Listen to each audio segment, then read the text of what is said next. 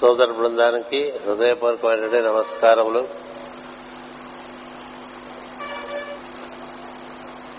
వ్యక్తావ్యక్తమగు దైవ స్వరూపాన్ని అవగాహన చేసుకుని దానితో అనుసంధానం చెంది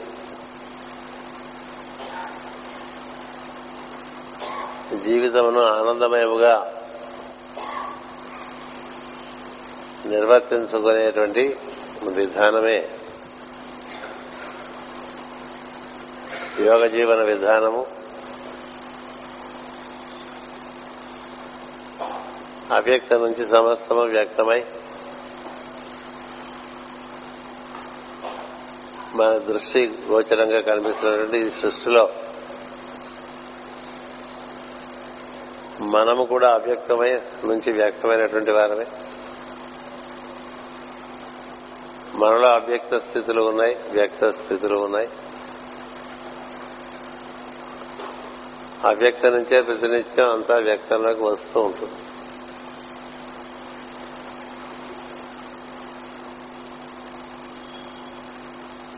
అవ్యక్త నుంచి మనం ఈ ఉదయం మేల్కాంచి శుద్ధ చైతన్య స్వరూపులుగా ప్రథమ స్థితిని పొందుతాం. మొట్టమొదటిగా మనకి నిద్ర లేవంగానే నేనున్నాను అనే భావన కలుగుతుంది. ఈ నేనున్నాననే భావన అంతకుముందు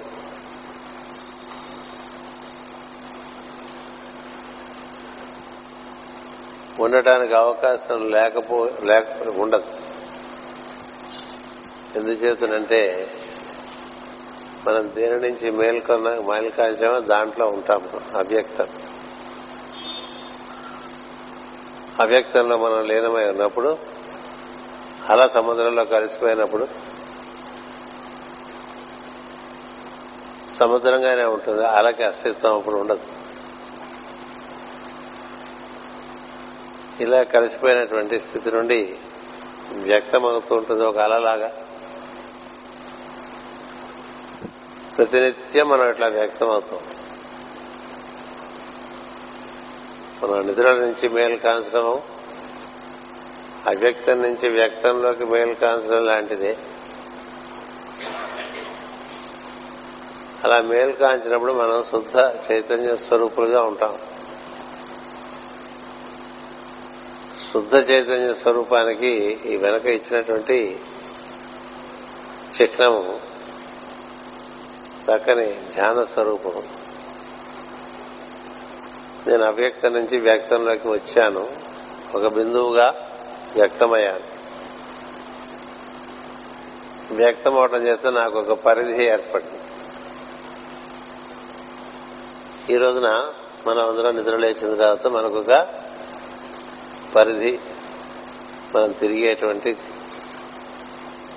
ప్రాంతము మన యొక్క భావన భావన యొక్క పరిధి భాషణముల పరిధి వర్తనముల పరిధి ఇలా పరిధి ఏర్పడిపోతుంది. మనం వ్యక్తమైతేనే పరిధి మనం వ్యక్తం కాకపోతే పరిధి. అలాగే సృష్టికి కూడా పరిధి ఏర్పడుతుంది. ఎప్పుడైతే అవ్యక్తం నుంచి వ్యక్తంలోకి సృష్టికర్త వస్తాడో అప్పుడు సృష్టి పరిధి సృష్టికర్త యొక్క కార్యక్రమాన్ని బట్టి ఉంటుంది. అలాగే మనకి పరిధి ఏర్పడుతుంది. ఏర్పడిన తర్వాత మనం ఎక్కువగా దేని నుంచి మనం వ్యక్తమయ్యామో దాంతో అనుసంధానం చేసే ప్రయత్నం చేయాలి. త్వరపడి ప్రపంచంలోకి లేక మనకి ఇవ్వబడినటువంటి క్షేత్రంలోకి ప్రవేశించేటువంటి ప్రయత్నం చేయని అవసరం లేదు. ఎందుచేతంటే మన యొక్క నిజస్వరూపాన్ని మనం బాగా పదిలపరుచుకోవాలి మనలో ఉదయమే లేవంగానే మనం ఎక్కడి నుంచి నిద్రలేచామో దానితో బాగా ముడి వేసుకోవాలి. దాంతో బాగా అనుసంధానం చెందాలి.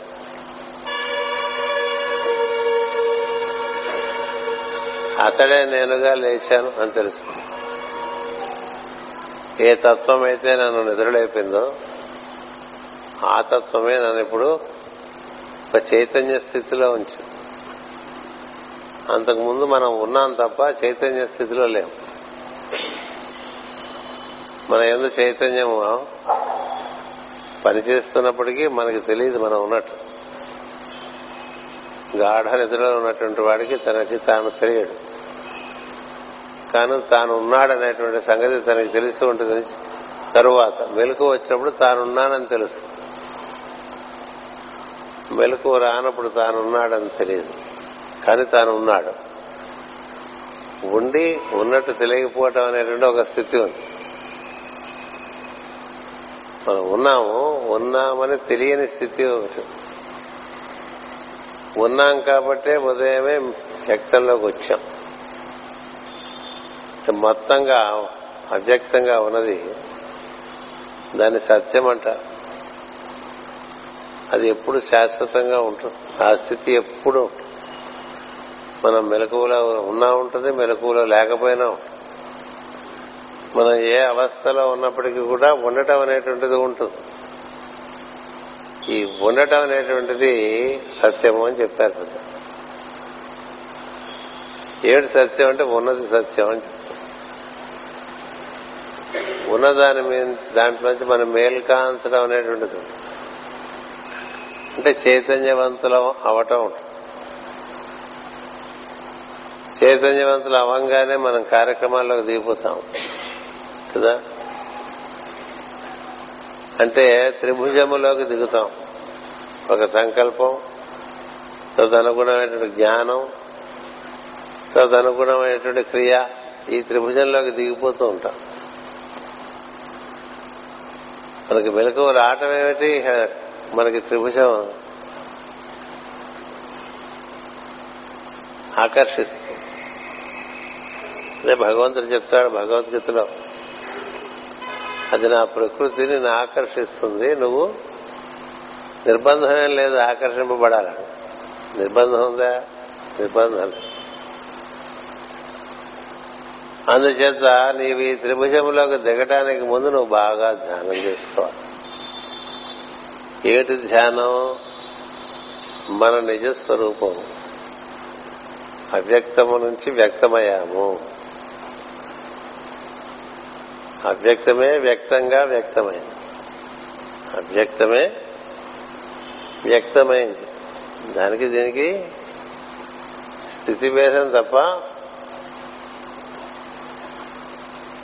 సారభేదమే లేదు. సముద్రం నుంచే అల వ్యక్తమై.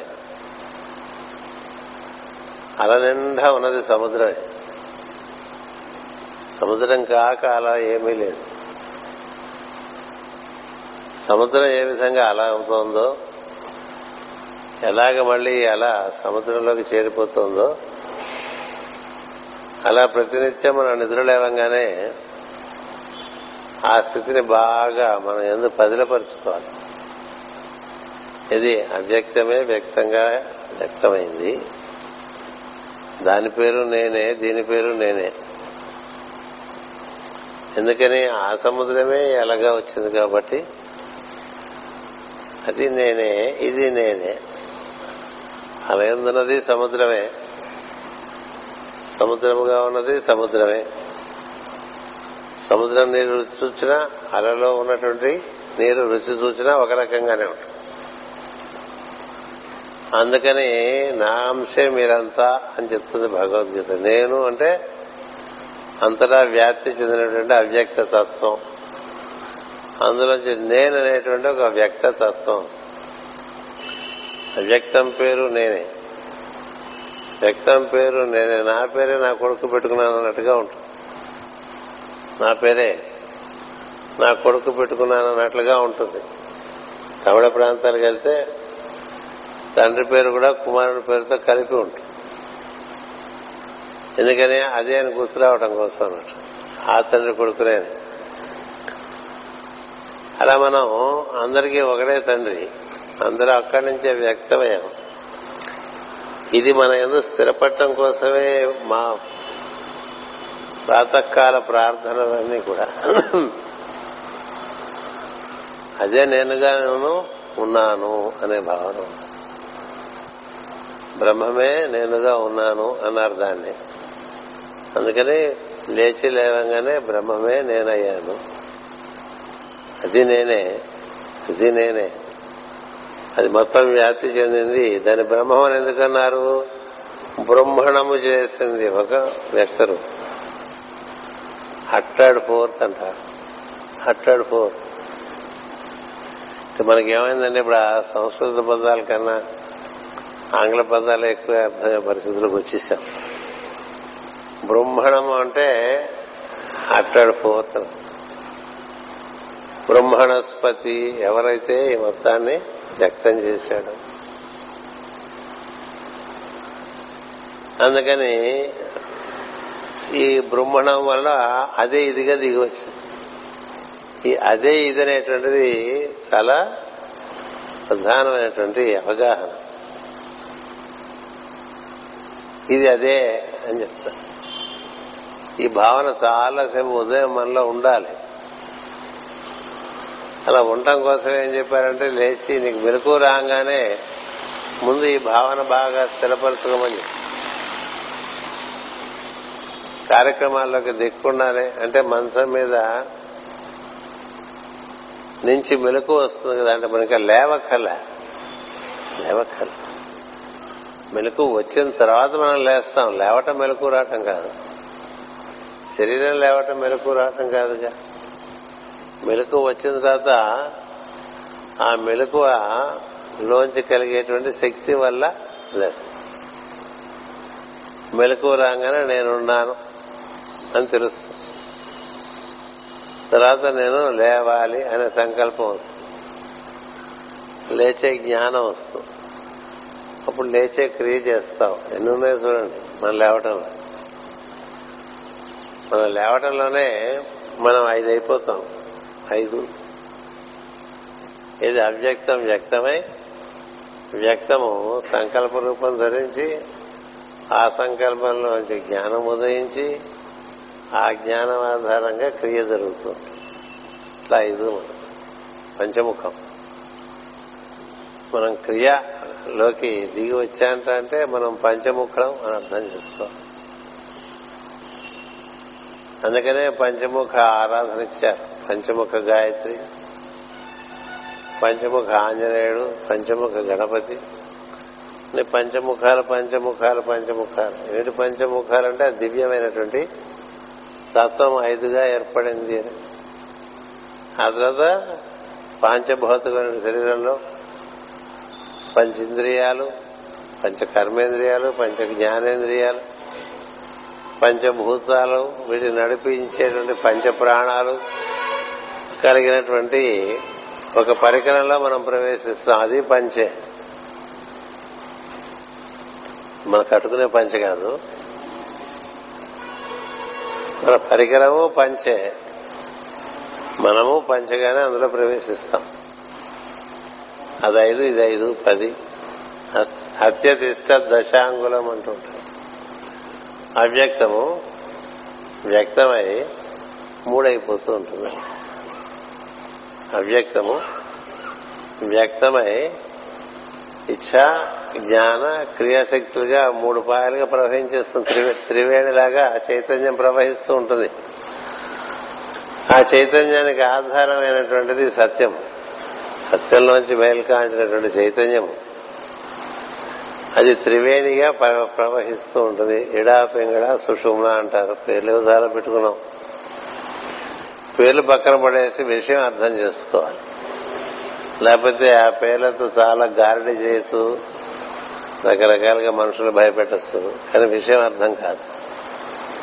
విషయం మనందరికీ మనం ఉన్నామని తెలుసు. దాన్ని ఎవరు చెప్పక్కలే నువ్వు ఉన్నావా అంటే లేను అండు కదా ఎవడను? నిద్రలో కూడా నువ్వు అన్నావా? ఉండబట్టేగా లేచాను ఈ శరీరంలోకి రాకముందు కూడా మనం ఉన్నామని తెలుస్తుంది శరీరంలోకి రాకముందు కూడా మనం ఉండబట్టే శరీరంలోకి వచ్చాం. మనం వచ్చిన తర్వాత కదా తల్లి గర్భంలో శరీరం ఏర్పడింది. ఇంతకుముందు శరీరం శరీరం ఉన్నా లేకపోయినా ఉన్నటువంటి వాళ్ళం మనం. ఇది మనం బాగా ఆలోచన చేస్తే మనకే తెలుస్తుంది. పెద్ద పెద్ద రహస్యాలేం లేవు. చక్కని విచారం చేస్తూ ఉండాలి. చింతించకుండా విచారం అంటే చింతించడం కూడా వేరే అలా విచారంగా ఉన్నా కూడా అడుగుతుంటారు కదా. అది ఊరికే లౌకికమైన విషయములందు మనిషి ఇరుక్కు చైతన్యం ఇరుక్కుపోయి ఇది అక్కడే లొంగలు చుట్టుకుంటూ ఉంటుంది. దాని పేరు విచారం తెలుగులో అంటూ ఉంటాం కానీ సంస్కృతంలో విచారం అంటే విశిష్టమైనటువంటి భావ పరంపర.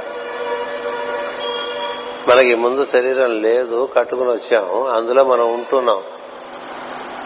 అందుచేత మనం ఇందులో ఎప్పుడూ ఉండక్కర్లే. ప్రతి నిద్రలోనూ ఇందులోంచి బయటకు వెళ్ళిపోతాం. ప్రతి నిద్రలోనూ ఇందులోంచి బయటకు వెళ్ళిపోతాం. ప్రతి ఉదయం ఇందులోకి వస్తూ ఉంటాం. మనకు ఆ జ్ఞానం కూడా ఉండదు. ఎందుచేతంటే మనం బయటకు వెళ్ళిపోతాం అని తెలియదు. ఏదో అందులోనే పడుకున్నాం అనుకుంటాం. అందులో పడుకోరు. మీకు కళలు వచ్చినప్పుడు మీకే తెలుస్తుంది మీరు అందులో పడుకోలేదని. చాలా కళలు మీకు వచ్చినప్పటికీ మీకు పొద్దున్న లేచేసరికి గుర్తుండవు. ఉదయం మనం ఇందులో ప్రవేశిస్తాం. పంచభౌతికమైనటువంటి శరీరము అంటారంటే పంచభూతములతో తయారు చేయబడ్డది. దీనికి పంచ కర్మేంద్రియాలు ఏర్పాటు చేశారు. పంచ జ్ఞానేంద్రియములు ఏర్పాటు చేశారు. దాన్ని నడపడానికి పంచ ప్రాణములు ఏర్పాటు చేశారు. దాంట్లోకి మనం దిగి వస్తాం ఎలా దిగి వస్తాం అంటే అవ్యక్తం నుంచి వ్యక్తంలోకి వ్యక్తం నుంచి ఒక సంకల్పం. ఈ సంకల్పం నుంచి దాని అనుగుణమైన జ్ఞానం ఆ జ్ఞానం నుంచి క్రియ. ఆ క్రియ నిర్వర్తించడానికి ఈ పరికరం పరికరం. మన పరిస్థితి ఏంటంటే పరికరమే మనం అనుకుంటూ ఉంటాం. మన పరికరమే మనమని భావిస్తుంటాం. మన శరీరమే మనం. ఈ శరీరంలోకి ప్రతినిత్యం ప్రవేశిస్తూ ఉంటాం ప్రతినిత్యం అందులోంచి వెళ్ళిపోతూ ఉంటాం బయటికి. సత్యం. నీకు తెలియచ్చు నీకు తెలియకపోవచ్చు. ఇందులో నిద్రపోవు. ఏ విధంగా ఒక పరికరంలోకి నువ్వు ప్రవేశించి పని చేసే పరికరాన్ని అక్కడ పెడతావో? మనకి ఒక వాహనం ఉందనుకోండి. నిన్న రాత్రి ఆ వాహనంలోంచే వెళ్ళి అక్కడ పడుకున్నాం కదా? వాహనంలోంచి బయటకు వచ్చాం కదా? మళ్ళీ పొద్దున్నే వాహనంలో ప్రవేశించాం ఇక్కడికి వచ్చాం. అలాంటి వాహనం ఇది కూడా అని తెలుస్తుంది. అలాంటి వాహనం ఇది. దేవతలందరికీ వాహనాలు ఉన్నాయంటారు కదా అలాగే మనకి కూడా మన శరీరమే వాహనం. ఈ వాహనం మనం పొద్దునే అధిష్ఠిస్తాం ఎక్కడి నుంచి వచ్చామో తెలియదు తెలుసుకోవటమే జ్ఞానం.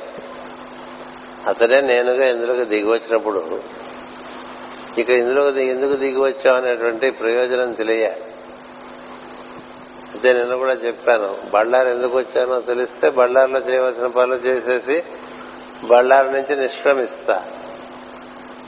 బళ్ళారులోకి ప్రవేశించడం బళ్ళారులో చేయవలసిన పని చేసి బళ్ళారులోంచి నిష్క్రమించడం ఎలాగో ప్రతిరోజు శరీరంలో ప్రవేశించడం ఇది కూడా పురమే బళ్ళారు లాంటి పురమే ఇది కూడా. ఇందులో మనం ప్రవేశిస్తాం కాబట్టే మనం అంతా కూడా పురంజనులు అని పెట్టారు పురంజనులు అంటే పురమునందు ప్రవేశించి నివే నివసించి నిర్వర్తించేవాడని అర్థం. దానికి సరైనటువంటి పదం ఆంగ్లంలో సిటిజన్ సిటిజన్ సిటిజన్ అంటే సిటీలో బతుకుతున్నవాడని అర్థం. ఇది సిటీయే నవద్వార పురం ఉంటాం కదా. ఈ దేహము నవద్వార పురం అని చెప్తాం.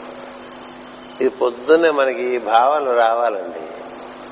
లేచి లేవంగానే మళ్ళీ ఇందులో ప్రవేశించాం. ఎందుకు ప్రవేశించా?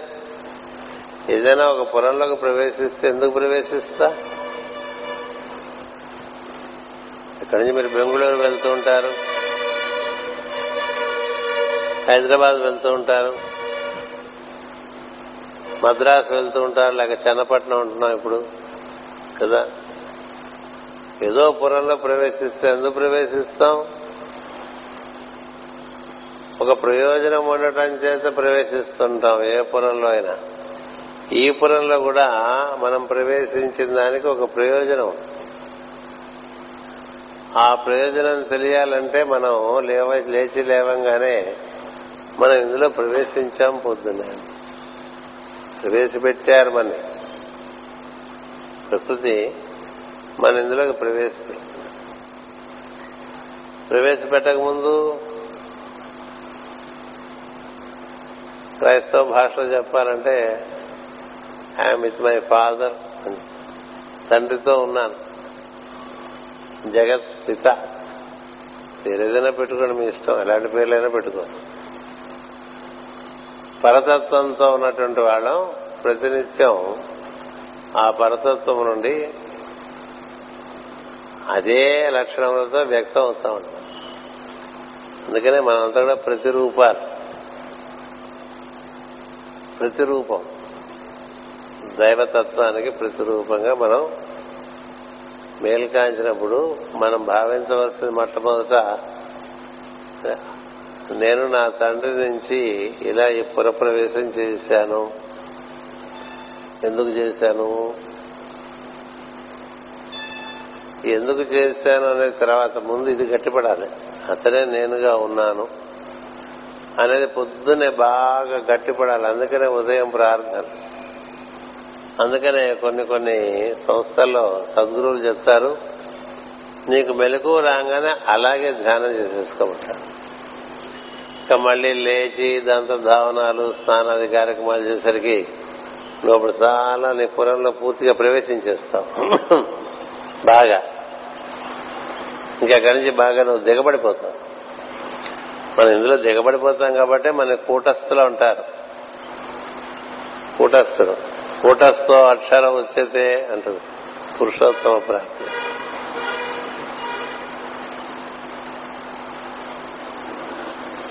ఇదంతా అక్షరమైనటువంటి పరికరం. ఇది క్షరమైన పరికరం. ఈ క్షరమైనటువంటి పరికరంలో అక్షరుడైనటువంటి వాడు ప్రవేశించి అందులో సెటిల్ అవుతాడనమాట మనం ఒక కారులో సెటిల్ అయినట్టు. సెటిల్ అయితే ఎక్కడి నుంచి దాంతో పనిచేసుకో అలాగే దీంట్లో పొద్దునే సెటిల్ అవుతూ ఉంటాం. అది చాలా క్షణమాత్రంలో అయిపోతుంది. అందుకని మనం ఉదయమే ఏం చేయాలంటే జాగ్రత్తగా మనం ఎలా ఇందులోకి ప్రవేశించాం అనేటువంటి భావన చేసుకోవాలి. ఈ దేహానికి అతీతంగా ఉండే నేననేటువంటి ప్రజ్ఞ ఈ దేహంలో ప్రవేశించి నేనుగా ఉంది ప్రవేశించి నేనుగా ఉంది ఆ నేనే నేనుగా ఉన్నాను అంటుంది. అది ఉత్తమోత్తమైనటువంటి ధ్యానం. ఆ నేనే నేనుగా ఉండడం చెప్పడానికే మనకి బ్రహ్మ అహం బ్రహ్మాస్మి అన్నారు. అయితే బ్రహ్మ అహమస్మి అన్నారు. బ్రహ్మమే నేనుగా ఉన్నాను. అహం బ్రహ్మాస్మి అన్న దానికిను బ్రహ్మాహమస్మి అన్న దానికి చాలా తేడా ఉంది. నేను బ్రహ్మమును అంటే కన్నా బ్రహ్మమే నేనుగా ఉన్నాను అంటున్నటువంటిది ఎక్కువ సత్యానికి దగ్గరగా ఉంటుంది. తండ్రి వలె కుమారుడు ఉంటాడు తప్ప కుమారుడు వలె తండ్రి ఉండడు కదా? అల వలనే ఉంది సముద్రం అనకూడదు. సముద్రం వలనే అల ఉందనాలి అల వలనే సముద్రం ఉంది అని అనగలమా? ముందు సముద్రం ఉంది తర్వాత అలా వచ్చింది ముందు అంతటా వ్యాప్తి చెందినటువంటి తత్వం ఉన్నది అందులో నుంచి మనం వ్యక్తమయ్యాం. అందుచేత అవ్యక్తమే వ్యక్తమైంది. అవ్యక్తమే వ్యక్తమైంది. అందుకని అదే నేను అదే నేను అదే నేను అదే. ప్రతివారు అంతే. అందరూ అందుకని బ్రహ్మాహమస్మి అనేటువంటిది ఒక మంత్రంగా ఇచ్చారు పెద్దవాళ్ళు పొద్దునే. దాన్ని ఆరాధన చేసుకోండి. లేదు. సోహమస్మి. ఆయన బ్రహ్మం అని పిలవదలుచుకోకపోతే అతను అని పిలు అది అని పిలు అదే నేను అదే నేను అదే నేను. దాన్నే మళ్ళీ తత్వం అసి అన్నారు. అదే నీవుగా ఉన్నావు తత్వం అసి. ఇవన్నీ మనకి మహావాక్యాలుగా ఇచ్చా. మహామంత్రాలుగా ఇచ్చారు అది గుర్తు లేకపోతే ఇక కథ అంతా వేరే నడుస్తుంది. పొద్దునే ఇంకా ఆ కథ నడవదు. నువ్వు దిగొచ్చిన కథ కాక ఏవేవో కథలు నడుస్తూ ఉంటాయి. ప్రతినిత్యం మనం దిగొస్తున్నాం తెలిస్తే ఎంత బాగుంటుంది. ఇందులో ఎప్పుడు ఉండవు మనం తెలిస్తే ఎంత బాగుంటుంది. ఇందులో నిద్ర ద్వారా మన ప్రకృతి బయటపడేస్తుంది. అంటే ఎనస్థీషియా ఇచ్చి సర్జరీ చేసినట్టుగా మనకు నిద్ర కల్పించి మన ఇందులో తీసేస్తారండి. చివరకు కూడా చాలా మందికి అందుకనే మరణ సమయంలో స్మృతి పోతుంది. ఎందుకంటే భరించలేడు వాడికి తెలియకుండా బయటికి రాయాలి. తెలిసిన వాడు బయటికి రాగలడు. తెలియలేని వాడు గిలగిల గిలగిల ఆడుతుంటాడు కాబట్టి స్మృతి పోతుంది. బయటకు వచ్చిన తర్వాత స్మృతి వస్తుంది. ఆ తర్వాత సూక్ష్మమైనటువంటి శరీరంతో అక్కడ మన వాళ్ళందరూ ఏడుస్తున్నట్టు అక్కడ ఏదో పడుకున్నట్టు చూస్తే అది మన శరీరమే. ఓహో పోయంగా. చాలా తమాషాగా ఉంటాయి ఆ కథలు. అట్నుంచి చూస్తే. అందుచేత ఈ ఉదయం పూట మనకి హడావడి పడిపోతూ ఉంటాయి. ఉంటుంది బాగా హడావడుతాం వెరీ ఎర్లీ మార్నింగ్ ప్రోగ్రామ్స్ కదా. రుద్రామంటే అర్థం ఏమిటి? నువ్వు అప్పుడే త్రిభుజంలోకి దిగావని అర్థం. భగవంతుడు భగవద్గీతలో చివరి అధ్యాయంలో ఈ త్రిగుణంలో నుంచి బయటికి రావటం ఈ త్రిభుజంలో నుంచి బయటికి రావటం ఈ త్రిభుజంలో ప్రవేశించడం చాలా చెప్తాడు మనం త్రిభుజంలో ప్రవేశించి ఎక్కువ ఉంటాం త్రిభుజానికి అతీతంగా ఉన్నాం. ఈ త్రిభుజానికి యువతలే ఉంటారు జీవులందరూ. ఎందుకని లేచి లేవగానే ఏదో ఒక ఆలోచన ఆలోచన పట్టుకుని పని చేసుకుంటూ మళ్ళీ ఆపనంగానే మళ్ళీ ఆలోచన మళ్ళీ పని చేసుకోవడం కదా. ఆలోచన తదనుకున్నటువంటి అవగాహన పని. ఆలోచన అవగాహన పని. ఆలోచన అవగాహన పని. ఆలోచన అవగాహన పని. అట్లా పొద్దున సాయంత్రం వరకు త్రిగుణాత్మకంగా ఓహో హోరా హోరీ పనిచేసేస్తాం మనం చేసిన పని అంతా కూడా అక్కడ అది మంచిగానో చెడుగానో ఏదో విధంగా అక్కడ అవతరిస్తూ ఉంటుంది. కదా? ప్రతివాడికి వాడి జీవితం వాడు ఆ విధంగా నిర్మాణం చేసుకుంటూ ఉంటాడు. ఈ నిర్మాణం చేసుకునే దాన్ని చతురస్రం ఉన్నారు ఈ చతురస్రం దేని వల్ల ఏర్పడింది? ఆ త్రిభుజం వల్ల ఏర్పడింది. ఆ త్రిభుజం దేని వల్ల ఏర్పడింది?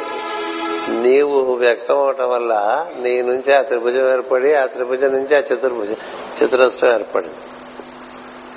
అందుకని ఈ మొత్తం అవతరణం కథ అంతా కూడా అవరోహణ క్రమం అంతా తెలిసి చేస్తే నీ నుంచి ఏర్పడేటువంటిది ఒక దేవాలయంగా తయారవుతుంది. త్రిభుజము ఒక చతురస్రం మీద ఉండే త్రిభుజాన్ని దేవాలయము అంట. దేవాలయాలు అన్నీ అంతే కదా ఒక చతురస్రం మీద ఇలా ఒక గోపురం కడతారు. త్రిభుజం కడితే ఒక గోపురం మీద అది చర్చ అయినా అంతే మన దేవాలయాలైనంతే పూర్వకాలం నుంచి కూడా త్రిభుజం అధిష్ఠించి ఉండాలి చతురస్రాన్ని. ఈ త్రిభుజాన్ని అధిష్ఠించి నీ ప్రజ్ఞ ఉండాలి. నీ ప్రజ్ఞను అధిష్ఠించి దివ్య ప్రజ్ఞ. దివ్య ప్రజ్ఞ నుంచి లేక నీవెక్కడి నుంచి పుట్టుకొచ్చావో అది నీలో అది నీవే అని నీకు తెలిసినప్పుడు దివ్య సంకల్పమే మనం ఎందుకు భాషిస్తాం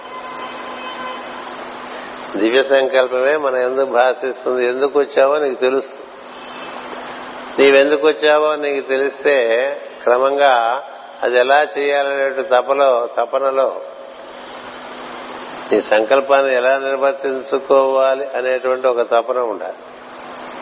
ఇది శ్రద్ధను బట్టి ఉంటుంది. ఆ శ్రద్ధను బట్టి జ్ఞానం వస్తుంది. సృష్టి ఎలా నిర్మాణం చేయాలి అనేటువంటి తపన బ్రహ్మదేవునికి చాలా ఎక్కువగా కలిగినప్పుడు అతనికి వేదములు అందింపబడ్డాయంటారు పురాణాల్లో. వేదములు అందింపబడ్డామంటే అక్కడి నుంచి బయట నుంచి పుస్తకాలు తెచ్చి మనకి ఇవ్వడానికి పుస్తకాలు ఏమున్నాయి అప్పుడు లేవుగా? సృష్టి ప్రథమం కదా. అలాగే మనకు కూడా జ్ఞానం లోపల నుంచే ఉద్భవిస్తుంది. ఏ పని ఎలా చేయాలనే జ్ఞానము నీకుండేటువంటి శ్రద్ధ సంకల్పమునందు నీకు గల శ్రద్ధ భక్తి బట్టి జ్ఞానం లభిస్తుంది. అలాగే లభించింది ఋషులందరికీ. వాళ్ళకి లభించిన జ్ఞానాన్ని వాళ్ళు గ్రంథస్థం చేస్తే మనకు పుస్తకాలు వచ్చాయి. మనకు కూడా జ్ఞానం లభించడం అంటే లోపల నుంచే లభిస్తుంది. ఎలా లభిస్తుంది? నీకుండేటువంటి తపన ఉండాలి. ఒక మంచి సంకల్పాన్ని నిర్వర్తించాలన్న తపన ఉంటే ఆ తపన అనుసరించి తదనుగుణమైనటువంటి జ్ఞానము క్రియాశక్తి రెండూ వస్తాయి. అందుకే ఆ తపనలో నీకుండే శ్రద్ధ ముఖ్యం. మనందరికీ నేనెవరో నాకు తెలియాలి అనే భావన. ఆత్మజ్ఞానం కలగాలి. అనేటువంటి తపన ఉందనుకోండి తదు మార్గాలన్నీ నీకు సృష్టిలో తెరుచుకుంటాయి తపన అంతంత మాత్రంగా ఉందనుకోండి జరగదు. పొయ్యి బాగా మండితేనేగా పదార్థం ఉడుకుతుంది. పొయ్యి మండితేనేగా ఉడుకుతుంది అందుకని పొయ్యి బాగా విసురుకోవాలి. విసురుకుని తపన కలిగినప్పుడు దానికి శ్రద్ధ తోడైతే జ్ఞానం లభిస్తుంది. శ్రద్ధావాన్ మిగతా మీకు తెలుసు శ్రద్ధావాన్ లభతే జ్ఞానం. దేని ఎందు శ్రద్ధ? దానివల్ల అది లభిస్తుంది. విద్య ఎందు శ్రద్ధ లేకపోతే ఇంకో విషయం ఎందు శ్రద్ధ ఏది లభించాలన్నా శ్రద్ధ కావాలి. శ్రద్ధకి తపన కూడా తపన కూడా తోడైతే నీకు జ్ఞానం. అంచేత జగ చతుర్ముఖ బ్రహ్మకు వేదములు లభించినాయి ఆయనే తెచ్చిచ్చాట. ఎవరైనా తెచ్చిచ్చినైనా నారాయణుడే ఎవరి నుంచి తాను వచ్చాడో బయటికి ఎవరి నుంచి తాను వ్యక్తమయ్యాడో వాడి నుంచే జ్ఞానం వచ్చిందని చెప్పడానికి అలా చెప్తారు. మనం ఎవరి నుంచి వ్యక్తమయ్యామో అతని దగ్గర నుంచి అన్నీ వస్తాయి. సంకల్పము అక్కడి నుంచే వస్తుంది. జ్ఞానము అక్కడి నుంచే వస్తుంది. ఆ సంకల్పాన్ని నిర్వర్తించగలిగినటువంటి శక్తి అక్కడి నుంచే వస్తుంది. అన్ని అక్కడే ఉన్నాయి. అన్ని ఇక్కడ ఉన్నాయండి అన్ని హెడ్ క్వార్టర్స్లో ఉన్నాయండి. అక్కడి నుంచి మనకి సరఫరా కావాలి. సరఫరా అవ్వాలి. అందుచేత నువ్వు దాన్నే ఆశ్రయించు. అందుకనే మనకి పొద్దునే నేను శుద్ధ చైతన్య స్వరూపుడను. అవ్యక్తం నుంచి వ్యక్తమై చైతన్య స్వరూపుడనయ్యాను. చైతన్య స్వరూపుడుగా ఉన్నప్పుడు కూడా నువ్వు ఉన్నావు అనేటువంటి ఒక సత్యం ఉంటుంది. నువ్వు ఉన్నావు నువ్వు చైతన్యవంతుడు అయ్యావు. అంతకుముందు నువ్వు ఉండటమే ఉంది తప్ప నువ్వు చైతన్యవంతుడు కాలేదు. చైతన్యవంతులు ఎందుకయ్యావు? వ్యక్తం ఎందుకయ్యావు? ఏదో కార్యక్రమం కోసం వ్యక్తమయ్యావు.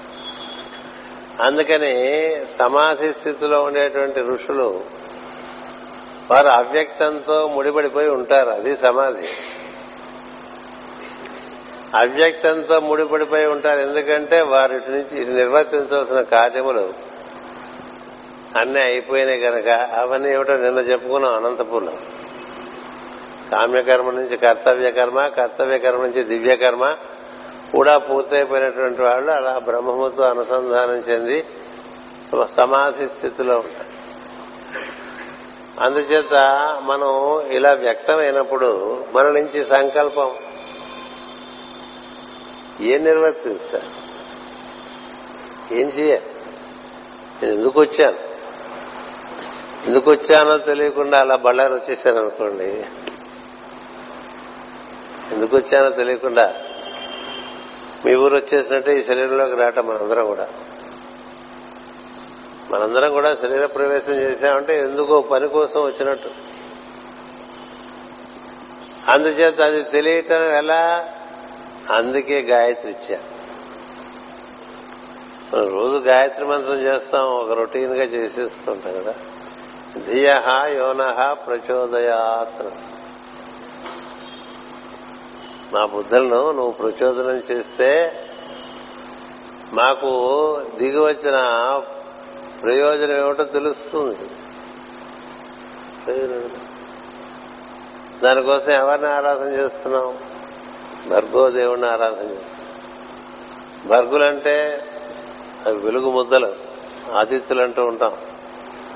ఆ వెలుగు ముద్దలు అట్లా పుంజాలు పుంజాలుగా అవ్యక్తుల నుంచి బయటకు వస్తే అందులోంచి చూడండి విష్ణు చక్రం తిప్పుతూ ఉంటే ఒక్కొక్క స్ప్లింటర్ వస్తే ఒక్కొక్క స్ప్లింటర్ ఒక సవిత్రమూర్తి అయితే అందులోంచి మళ్ళీ ఇంకో స్ప్లింటర్ వస్తుంది. ఇప్పుడు క్లస్టర్ బాంబ్స్ అని వేస్తూ ఉంటారు ఇప్పుడు. మొత్తం సృష్టి అంతా క్లస్టర్ లాగానే వచ్చింది బయటికి. అంటే ఒక దాంట్లోంచి ఒక పన్నెండు పుట్టుకొస్తే ఆ పన్నెండులోంచి పన్నెండు పుట్టుకొస్తే ఆ పన్నెండులోంచి పన్నెండు పుట్టుకొస్తుంది. అంటే ఒకే వెలుగులోంచి పన్నెండు ముద్దలు వెలుగు ముద్దలు వచ్చేసాయి బయటికి. అవి పన్నెండు ఆదిత్యులు అంట ద్వాదశ ఆదిత్యులు. మళ్ళీ ఒక్కొక్క ఆదిత్యం అనేటువంటి ఒక వెలుగు పుణ్యంలోంచి మళ్ళీ పన్నెండు పుట్టుకొచ్చినాయి వాళ్ళు సవిత్రమూర్తులు అంటారు అలాంటి సవిత్రమూర్తుల్లోంచి మళ్ళీ పన్నెండు ముద్దలు బయటకు వచ్చేసినాయి. అందుకని ఆదిత్యులు సవితులు సూర్యులు అదితి అనే తత్వంలోంచి వచ్చినాయని చెప్తారు. అంటే ఎన్నేనండి అక్కడికి? అదితి అనేటువంటిది శుద్ధ చైతన్యం అది సర్వవ్యాపకమైన చైతన్యం. అందులోంచి ఆదిత్యులు అందులో నుంచి సవిత్రమూర్తులు అందులోంచి సూర్యమూర్తులు నాలుగు తరాలైనయ్యా అంటే నువ్వు నీ తండ్రి నీ తాత నీ ముత్తాత అదితి ఆదిత్య సవిత్రు సూర్య. ఆదిత్య సవిత సూర్య. ఇలా వెలుగు ముద్దలుగా దిగి వచ్చి అందులోంచి మనం వచ్చాం కదా. ఇవన్నీ ఎవరి దగ్గర నుంచి దిగి వచ్చినాయో ఇవన్నీ భర్గోదేవస్య అంటే అర్థనంటే భర్గ అస్య దేవ అంటే ఈ భర్గులన్నిటికీ మూలమైనటువంటి వాడు దానికి దేవం యజమాని. ఆయన పేరేంటి? తత్ తత్ ఆయన అడుగుతున్నాడు అంటే అక్కడి నుంచి మనం దిగొచ్చాం. ఆదిత్యులు ఎక్కడి నుంచి దిగొచ్చారో అక్కడి నుంచి మనం. మనకు కూడా ఆదిత్యలోకం పాలభాగంలోను శిరస్సులోను సహస్రంలోను సవిత్రులోకం పాలభాగమునందు సూర్యలోకం హృదయమునందు చెప్తారు. అందుచేత ఇలా మనలోకి మనం కూడా అక్కడి నుంచి దిగొచ్చాం. దేవతలు ఎక్కడి నుంచి దిగొచ్చారో ఋషులు ఎక్కడి నుంచి దిగొచ్చారో మొత్తం అంతా ఎక్కడి నుంచి దిగొచ్చారో అక్కడి నుంచే మనం దిగొచ్చాం. అందుకనే అందరూ పుట్టిన అందులోంచి వచ్చిన జీవులు అందరూ కూడా సోదరులే అని అవగాహన చేత పెద్ద చిన్న అంతే. అవగాహన చేత పెద్ద చిన్న. అందుచేత మనకి భారతీయులకి గాయత్రి మంత్రం ఇచ్చారు. నా బుద్ధులను ప్రచోదనం చేయి. ఎవరిని అడుగుతున్నావు? ఎవరి నుంచి అయితే ఆదిత్య సవిత సూర్యులు ఏర్పడ్డారో వారిని అడుగుతున్నాం. అది అవ్యక్తం. గాయత్రి కూడా అందుకని అది పరదేవత అంటారు. పరదేవత. పర అంటే బియాండ్ అంటే అవ్యక్తము అని. అవ్యక్తాన్ని ఆరాధనలన్నీ అవ్యక్తానికే. నారాయణ అన్న అదే. పరమశివుడు అన్న అదే. పరాశక్తి అన్న అదే. అవ్యక్తం నుంచే సరాసరి అందుకుందాం. అంటే మనకి బ్రాంచీల నుంచి అక్కర్లే.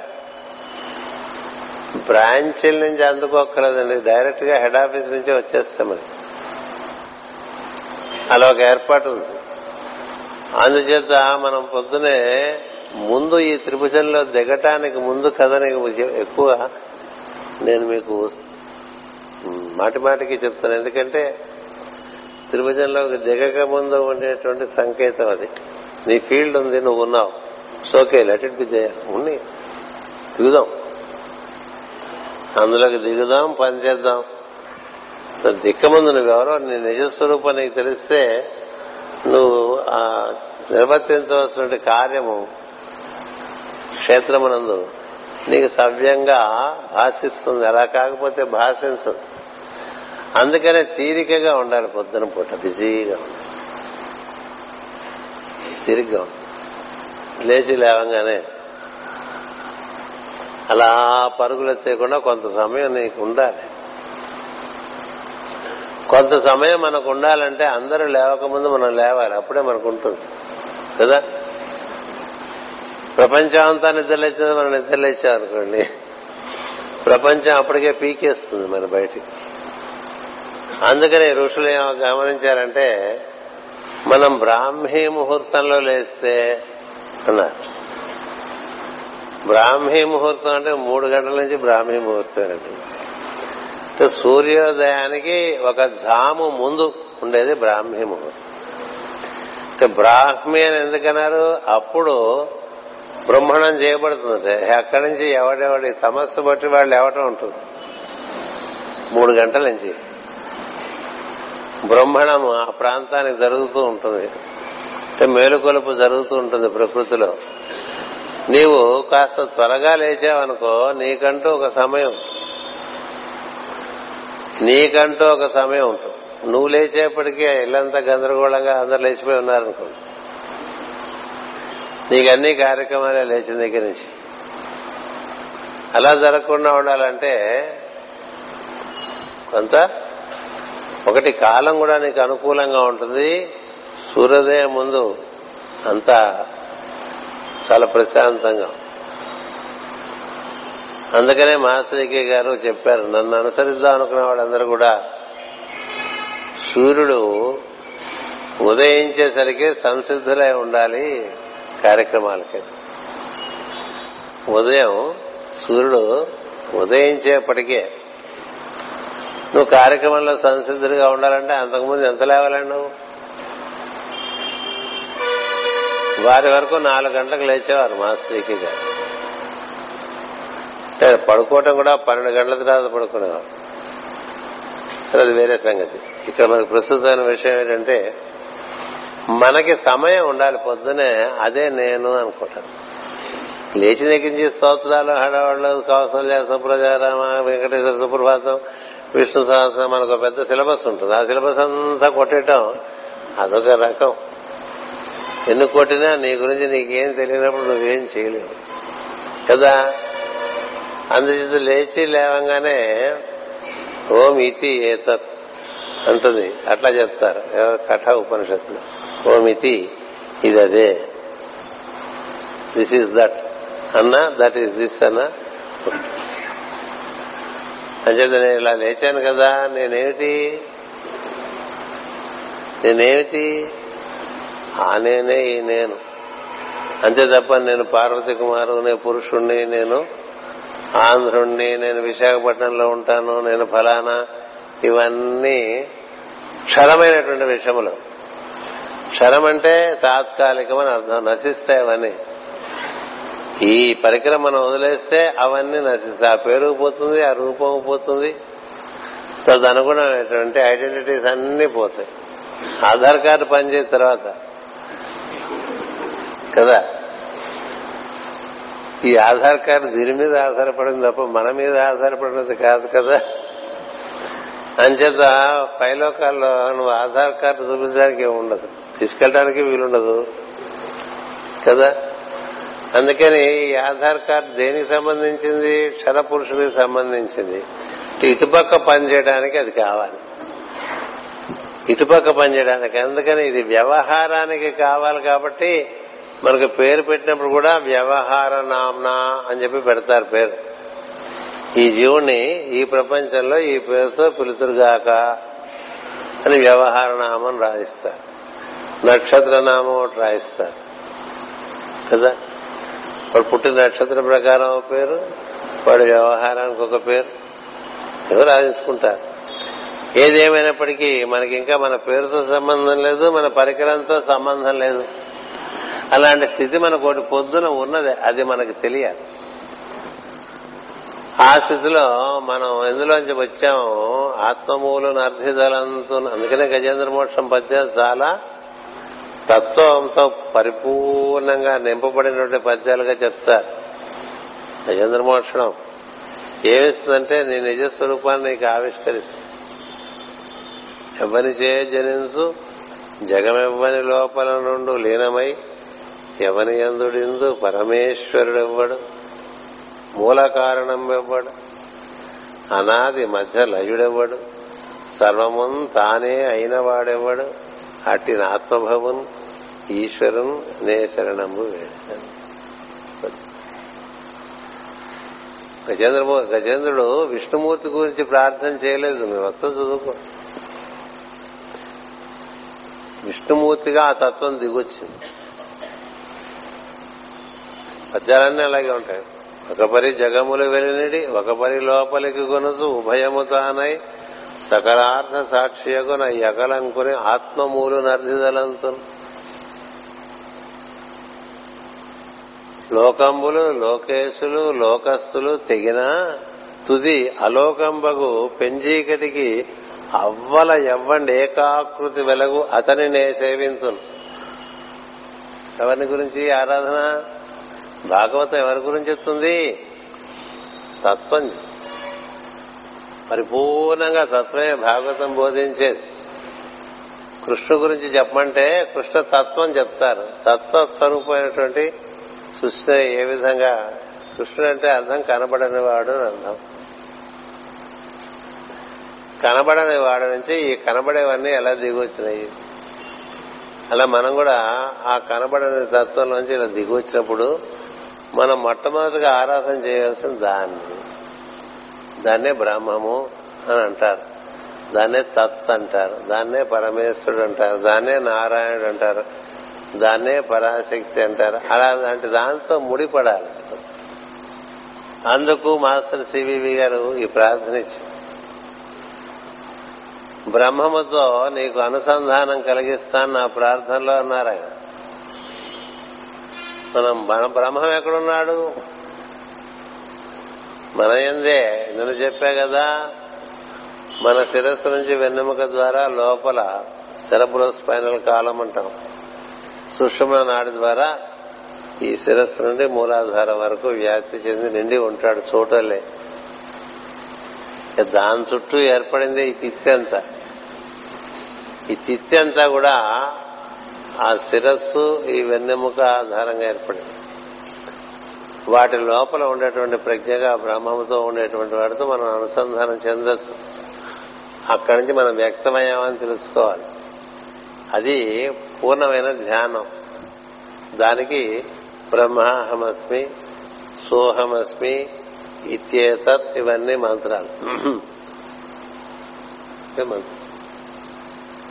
అది నిత్యం చేసుకుంటూ ఉన్నాం అనుకోండి మన ఐడెంటిటీ ఏమవుతుందో తెలుసా? ఉన్న ఐడెంటిటీ మనకి ప్రాపంచికంగా ఉన్న ఒక ఐడెంటిటీ కాక మరొక ఐడెంటిటీ లభిస్తుంది మరొక గుర్తింపు లభిస్తుంది గుర్తింపు కార్డు అంటుంటాం కదా.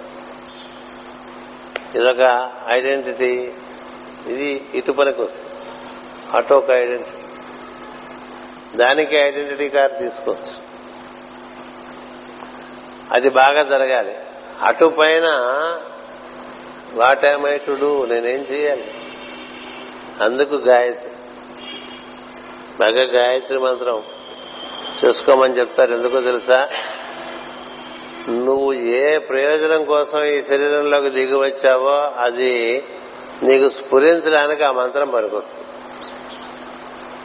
ఏ ప్రయోజనం కోసం నువ్వు దిగి వచ్చావో ఆ ప్రయోజనం నువ్వు చక్కగా నిర్వర్తించడానికి పనికి వచ్చేటువంటి మంత్రం. ఎందుకంటే ధియహ యోనహ ప్రచోదయాత్. అంటే మా బుద్ధులను ప్రచోదనము చేయము.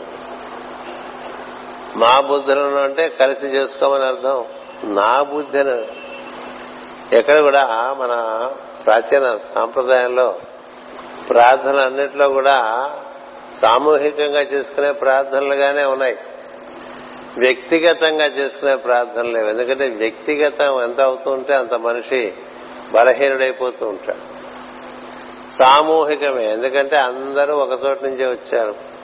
ఒకటి అందరి కోసం మనం పనిచేయాలి రెండు అందరము సోదరులమే అన్న భావన. మూడు ఇలా అందుకనే సహనావతు అని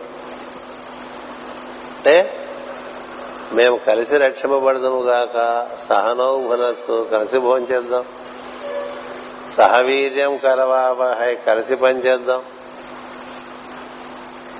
మా విద్వేషావహై అంటే అసూయతో కూడిన భావములు మనకి వచ్చి హరిషడ్ వర్గాలతో కూడిన భావములు రాకుండా ఉండుగాక.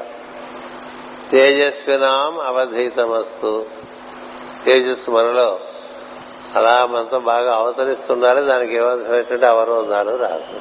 ఇలా ఉంటాయి ప్రార్థన కదా? అందుచేత గాయత్రిలో కూడా ధియ యోన ప్రచోదయాత్ అంటే మా బుద్ధులను ప్రచోదనం చేయమని అందుకని బుద్ధి ప్రచోదనానికి గాయత్రి మనం అందుకనే గాయత్రి ఛందస్సుతో చాలా మంత్రాలు ఇచ్చారు ఋషులు. నారాయణాయ విద్మహే వాసుదేవాయ ధీమహి తన్నో విష్ణు ప్రచోదయాత. ప్రచోదనం చేయమని విష్ణు ఈ మంత్రంలో గాయత్రిలో ఉన్నది అంటే నీ ధీ ప్రచోదనం ధియ యోన ప్రచోదయా ధియ యోన ప్రచోదయాత నువ్వు నీ లోపల ఉండేటువంటి బ్రహ్మణము కోరుకుంటూ ఉంటే నీకు రావాల్సిన నీ ప్రయోజనం ఈ శరీరంలోకి వచ్చిన ప్రయోజనం నిర్వర్తించడానికి కావలసినటువంటి సంకల్పములన్నీ నీకు లభిస్తాయి. అది కావాలి. అంతేగాని మనకి ఏం చేయాలో తెలియకుండా అలా ఊరి మీద పడిపోతూ ఉంటే అయిపోతుంది జీవితం. వచ్చిన పని కాకుండా వెళ్ళిపో. వచ్చిన పని కాకుండా వెళ్ళిపోవటం వల్లే మాటి మాటికి మాటి మాటికి మాటి మాటికి వస్తాం. ఇప్పుడు వచ్చాం ఇవాళ పని కాలేదనుకోండి మళ్ళీ రాము ప్రతి వాళ్ళు రాజధానికి వెళ్తుంటారు రాష్ట్ర రాజధానికి పనుల కోసం. పనుల కోసం వచ్చినప్పుడు అక్కడ పనులు కాకపోతే మళ్ళీ వెళ్తాం. మళ్ళీ పని కావతే మళ్ళీ వెళ్తాం. మళ్ళీ పని కావతే మళ్ళీ వెళ్తాం. అదే కోర్టు కేసు అనుకోండి చాలా సార్ అడాలి ఇలా వెళ్తూనే ఉండాలి కదా. అందుచేత మనకి పనులు కాకపోవటం వల్ల మాటి మాటికి వస్తున్నాం. పనులు అయితే మళ్ళీ రావాల్సిన అవసరం. అంచేత మనం వచ్చినటువంటి ప్రయోజనం నిర్వర్తింపబడటానికి సంకల్పము మనకి తెలియాలి. దైవ సంకల్పం ఏమిటి? కర్తవ్యం దైవమాత్మికం కదా? ఇక దైవ సంకల్పం తెలిసి నువ్వు నిర్వర్తిస్తుంది. దైవ సంకల్పాన్ని అనుసరించిన కథలే మనకు ఉంటాయి భక్తుల కథల్లోనూ అవతార పురుషుల కథల్లోనూ దైవ సంకల్పాన్ని అనుసరించే వెళ్తాడు అక్రూరుడు వచ్చి కృష్ణుని కంసుడు పిలుస్తున్నాడు అందుకని తీసుకెళ్ళడానికి వచ్చానంటాడు. కదా? కంసుడు అంటే అందరికీ తెలుసు. ఎవరికి తెలియదు తీరు కోరి ఇన్నేళ్ళ వరకు మేనల్లుడు గురించి పట్టించుకునేవాడు. ఇవాళ రమ్మంటున్నట్టు అంటే అందరూ భయపడిపోయారు. సరే ఆ కృష్ణుడి ఫ్రెండ్స్ గోపికలు వాళ్ళందరూ చాలా బాధపడ్డారు. కానీ కృష్ణుడికి తెలుసు తను అప్పుడే వెళ్ళాలని. ఆయన పిలిచినప్పుడే వెళ్ళాలి. ముందుగా వెళ్ళలేదు కదా. నేను ఇప్పుడు రాను అనలేదు కదా. ఆరంభ పరిత్యాగం అంటే అదే. సన్నివేశం వచ్చినప్పుడు దాన్ని ప్రతిస్పందిస్తారు. ఎందుకని కాలం అప్పుడు నిర్ణయం చేసింది కంసవధకి. అంతవరకు కంసుడు పంపించిన వాళ్ళందరినీ వేసేస్తూ ఉంటాడు. పూతనని పంపిస్తాడు. ఆవిడని తీసేస్తాడు. ఆవిడకి తన స్పర్శ ఇస్తాడు. శకటాసుడు తృణావర్తుడు ధేనుకాసురుడు ఏవో చాలా అసురుడున్న ఎనిమిది రకాల భూతాలు పిశాచాలను పంపిస్తాడు. అందరినీ వచ్చిన వాళ్ళు వచ్చినట్టుగా పంపిస్తాడు. ఇంక తానే పూనుకోవాలని కంసుడు పిలుస్తాడు. పిలిస్తే వెళ్తాడు. పిలిస్తే వెళ్ళటమే పిలవకుండా వెళ్ళకూడదు. పిలవని పేరంటం వద్దంటాం కదా. పిలవని పేరంటం వెళ్తే యు ఆర్ అన్ఇన్వైటెడ్ గెస్ట్ అంతే కదా పరమశివుడు చెప్తాడు పార్వతీదేవికి. అందరినీ పిలిచాడు మా నాన్న నన్ను మర్చిపోయాడు పొరపాటున. నేనంటే చాలా ఇష్టం ఉంటుంది కదా. నువ్వైతే ఇష్టం అయితే నిన్ను ముందు పిలుస్తారు కదా? మనం అంటే చాలా ఇష్టం అయితే మన ముందు పిలవరు? ఇష్టమైన వాళ్ళని మర్చిపోతారా? లేదు మనం మనం పిలవకుండా మనం వెళ్ళకూడదు. ఎంతేమో పాపం ఆవిడ మమకారం చేత వెళ్తుంది భంగపడు కృష్ణుడు ఎక్కడికి పిలవకుండా వెళ్ళాడు. లోపల పిలిస్తే వెళ్తాడు బయటికి పిలవకపోయినా. కంసుడు పిలిచాడు వెళ్ళాడు. వెళ్తే ముందు ఏనుగును పంపిస్తాడు తొక్కించేయడానికి ఏనుగును సంహరిస్తాడు. ఆ తర్వాత మల్ల యుద్ధం అంటాడు. వాళ్ళు ఎవరైనా పెడతారు? చాణూరు ముష్టికలు. వాళ్ళ సంహరిస్తారు. ఎవరొస్తే వాళ్ళ సంగతి చూస్తూ ఉంటాడు. సంకల్పం. దైవ దైవ సంకల్పాన్ని నిర్వర్తించడం అంటే కృష్ణ కథ రామకథ మించినవి లేవు. అలా కాలం రూపంలో ఒక దేశంలో నువ్వు ఉన్న చోటికి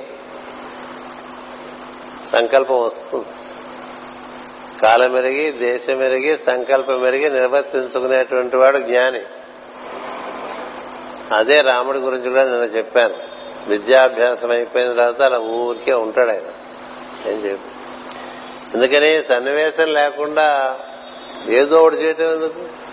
ఊరికే ఉన్నాం కదా పోనీ ఏదో ఒకటి చేద్దాం అనుకోకూడదు. ఊరికే ఉంటే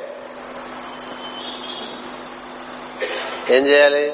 అతడే నేను అతడే నేను. అదనుకో ఊరికే ఉంటే ఇది తీయకూడదు. ఇది తీసి ఇందులో అన్ని వెతికేసుకుంటుంటే ఈ మొత్తం ప్రపంచం అంతా ఇందులో పెట్టేశారు ఇప్పుడు కదా. అందుకని ఇలా తీసుకుని ఒప్పుకుంటూ ఉంటే సాయంత్రం వరకు కళ్ళు పాడైపోతాయి. కళ్ళు బ్రెయిన్ కూడా ఓవర్ యాక్టివ్ అయిపోతుంది. చిన్న మెదడు చాలా ఓవర్ యాక్ట్ అయిపోతుంది ఇది ఎక్కువ వాడితే అవసరానికి వాడాలి. అందుకని ఊరికే ఉన్నప్పుడు ఏం చేయాలి? అది. సన్నివేశం వచ్చినప్పుడు సన్నివేశంతో సంకల్పము కాలం బట్టి వస్తూ ఉంటుంది. అందుకని రాముడు అలా ఉంటాడంతే విద్యాభ్యాసం అయిపోయింది రా దశరథ లేడు ఇలా ఉన్నాడు మా అబ్బాయి. యాక్టివ్గా లేడేయడం ఇంత చదువు చదువుకుని యాక్టివ్గా లేడేమిటని వశిష్ఠ మహర్షిని అడుగుతాడు అంటే అలాగే ఉంటాడు. అలాగే ఉంటాడు. సమయం రావాలి. మనం కూడా అప్పుడప్పుడు పెద్దవాళ్ళ దగ్గరికి వెళ్ళినప్పుడు ఓకే ఎప్పుడవుతుంది గురుగారు ఎప్పుడవుతుందంటే సమయం రావాలి. కదా? దానికి దాని టైం అంటే దానికి ఉంటుంది. ఆ టైంకి ముందు ఊరికే కంగారు పడిపోతే ఉపయోగం లేదు. ఆ టైం దాటిపోయిన తర్వాత కంగారు పడితే అసలు ఉపయోగం లేదు. సాయంత్రం మధ్యాహ్నం ట్రైన్ ఎక్కాలి. ఆ సమయానికి అక్కడికి వెళ్ళాలి. పన్నెండు గంటలకు వెళ్ళి కూర్చున్నాం అనుకోండి. అక్కడికి వచ్చే చిదులేస్తూ కూర్చోవాలి. బండి వెళ్ళిపోయిన తర్వాత వెళ్ళాం అనుకోండి ఉపయోగం లేదు. అందుచేత సమయానికి ప్రతిస్పందించాలంటే నీవు వేచి ఉండాలి ఆ సమయం.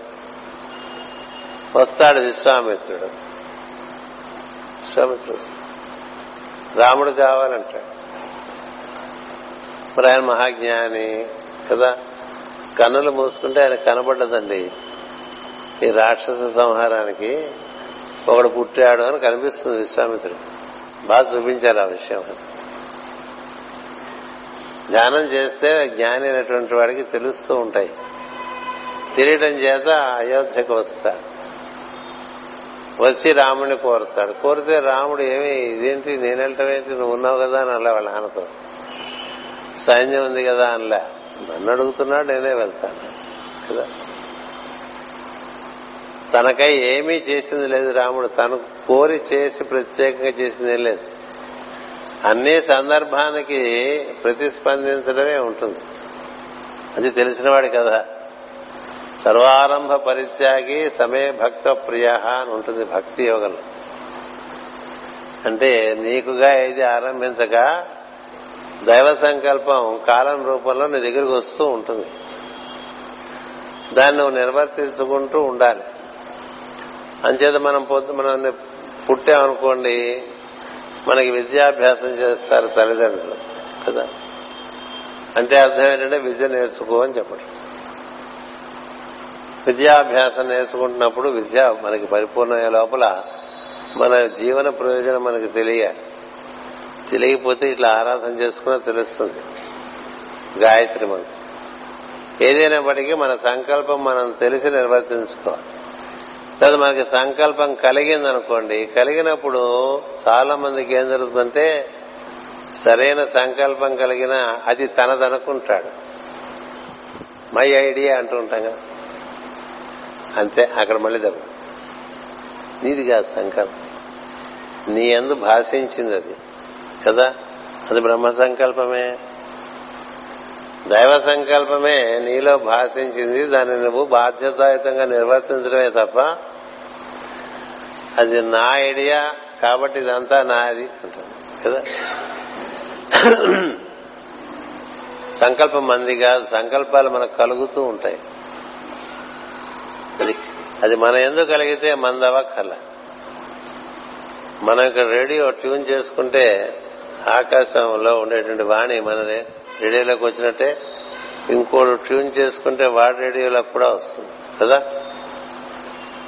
పొద్దునే సుప్రభాతం పెట్టుకోవడం అలవాటు ఉందనుకోండి మనం ట్యూన్ చేసుకుంటే మన రేడియోలో సుప్రభాతం వస్తుంది. పక్కవాడు ట్యూన్ చేసుకుంటే వాడి రేడియోలో కూడా సుప్రభాతం. నీ ఐడియా ఎట్లయింది? ఇదే నా రేడియోలో వచ్చింది నాది కదా అంటే ఎట్లా? అలా దివ్య సంకల్పం నీలోకి దిగింది నీదనుకోకూడదు ఆ సంకల్పం చేత నువ్వు నియమింపబడ్డావని తెలియాలి. సంకల్పం నిన్ను నియమించింది తప్ప అది నువ్వేదో దాన్ని నియమిద్దాం అనుకో సంకల్పం దిగి రావటం వల్లే నీకు దాన్ని నిర్వర్తించేటువంటి స్ఫూర్తి వస్తుంది. సంకల్పమే రాలేదనుకో నువ్వేం చేయగలవు అందుకని ఈ సంకల్పములు మనలోకి దిగి వచ్చేవి మనవి కాదు. అది అమ్మ ఇస్తుందంటారు అయ్య ఇస్తుందంటారు. అందుకని మన నుంచి ఏమొచ్చినా అది మందనుకోకూడదనేటువంటిది ఒక జ్ఞానం. మన నుంచి ఒక జ్ఞానబోధ వచ్చిన మన నుంచి ఒక మంచి కార్యం ఏర్పడ్డా మన నుంచి పది మందికి ఉపకారం జరిగినా ఆ సంకల్పం మన పరికరం బాగుండటం వల్ల మన నుంచి అది నిర్వర్తించింది. అనే సంకల్పానికి మనం కృతజ్ఞతల కృతజ్ఞులమై ఉండాలి.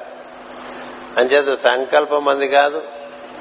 ఆ సంకల్పం నిర్వర్తించడానికి మనకు ఉండేటువంటి భక్తి శ్రద్ధలు ఉంటాయే.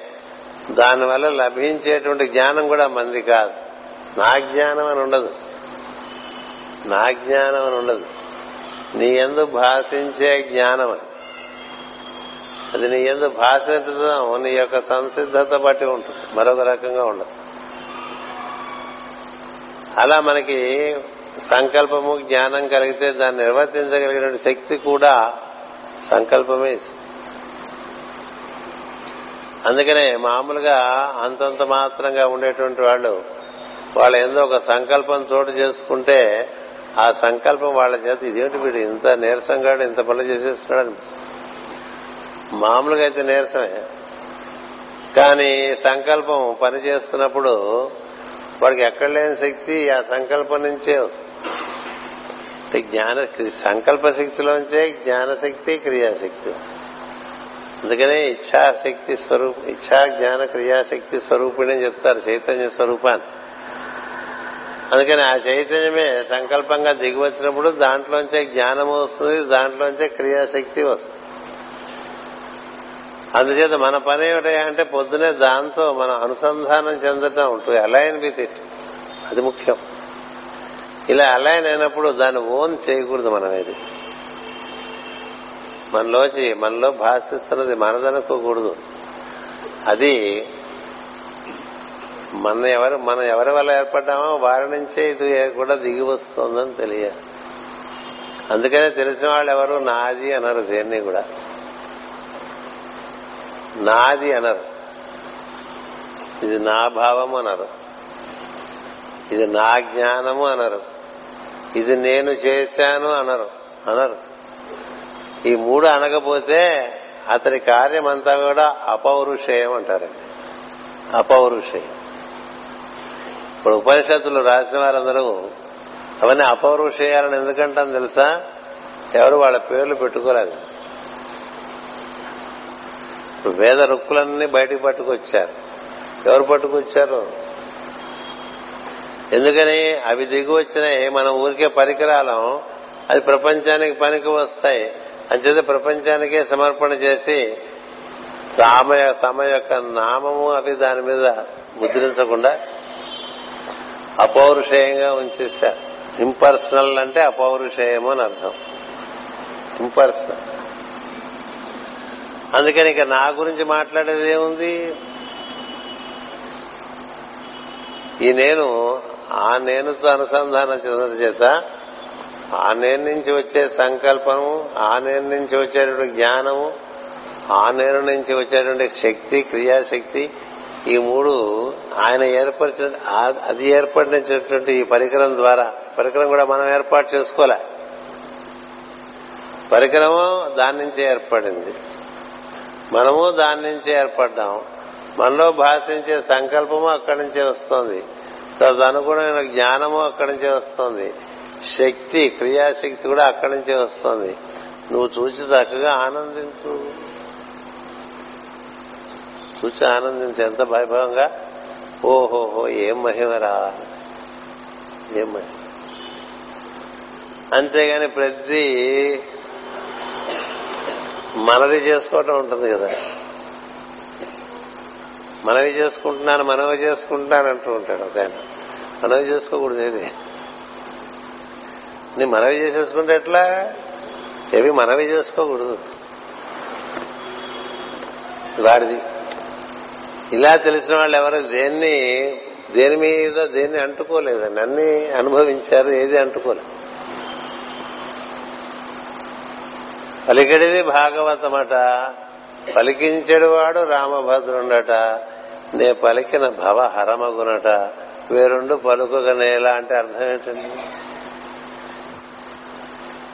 వాడు ఏర్పాటు చేస్తున్నాడు ఈ పరికరం. వాడు ఏర్పాటు చేస్తున్నాడు నన్ను ఈ పరికరంలో.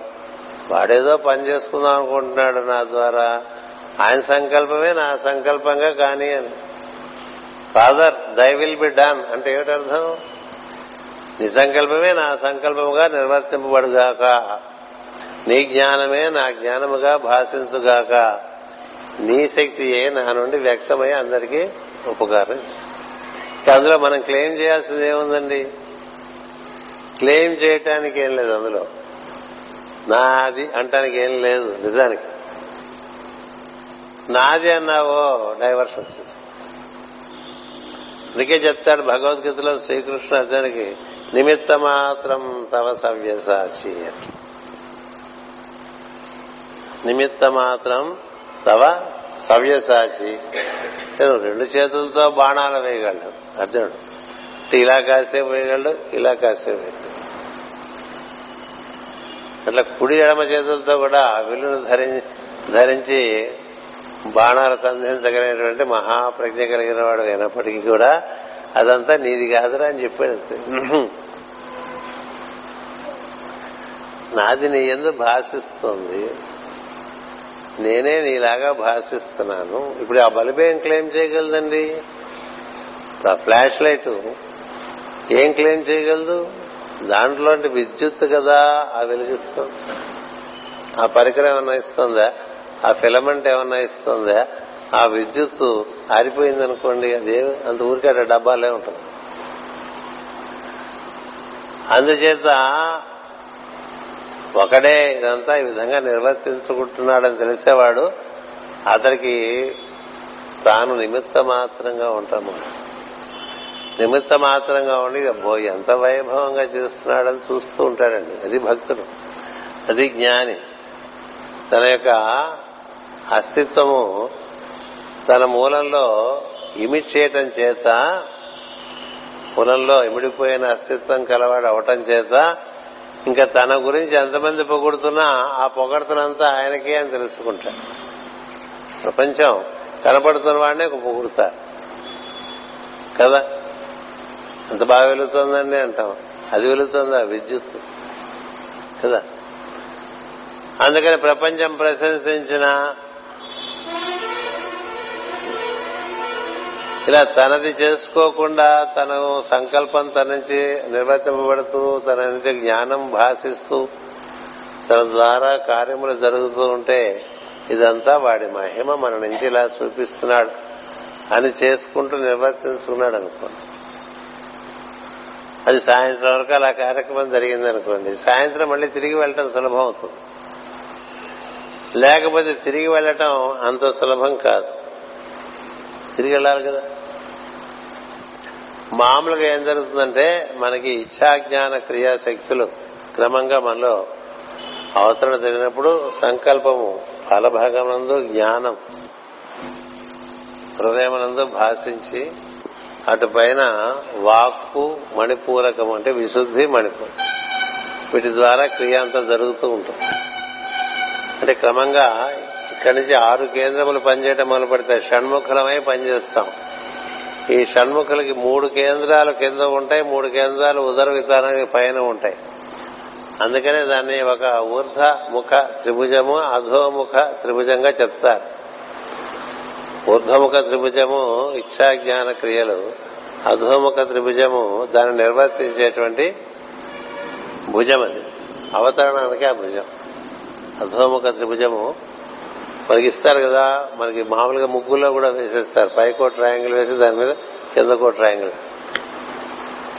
ఏంటి ఆ సంకల్పం ఏదైతే ఉందో దివ్య సంకల్పం నీ నుండి ఈ ఇచ్ఛాజ్ఞాన క్రియశక్తులుగా త్రిభుజాత్మకంగా ఏర్పడి అది నీ పరికరంలో అంటే అది ప్రపంచంలోకి ప్రతిబింబిస్తుంది. అందుకని డబుల్ ట్రయాంగిల్ మనకి యంత్రమైంది పరిపూర్ణమైన యంత్రం అంటారు. అందులో డబుల్ ట్రయాంగిల్ అంటే అది షడ్భుజి. ఈ షడ్భుజికి ఆధారంగా మనం మనకు ఆధారంగా దైవము. షడ్భుజి. అందుకని స్కందో గుహ చదువుతాం కదా. చదివేమంటే మనకు అర్థం ఇంకేమన్నా బ్రహ్మాండంగా చదివేస్తాం. కానీ అందులో ఉండే అవగాహన. ఈ స్కందుడు ఎక్కడి నుంచి వచ్చాడని చెప్పి ఆ గుహలోంచి వచ్చాడు అవ్యక్తంలోంచి వచ్చాడని చెప్పడానికి గుహలోంచి వచ్చాడంట. ఆయన గుహుడనే పేరుంది కదా? మనంతా గుహలోంచి వచ్చినటువంటి వాళ్ళమే. రాగానే ప్రపంచంలోకి దిగినప్పుడు షడ్భుజులం అవుతాం షడ్భుజం అంటే మూడు ఊర్ధముఖము మూడు అధోముఖము.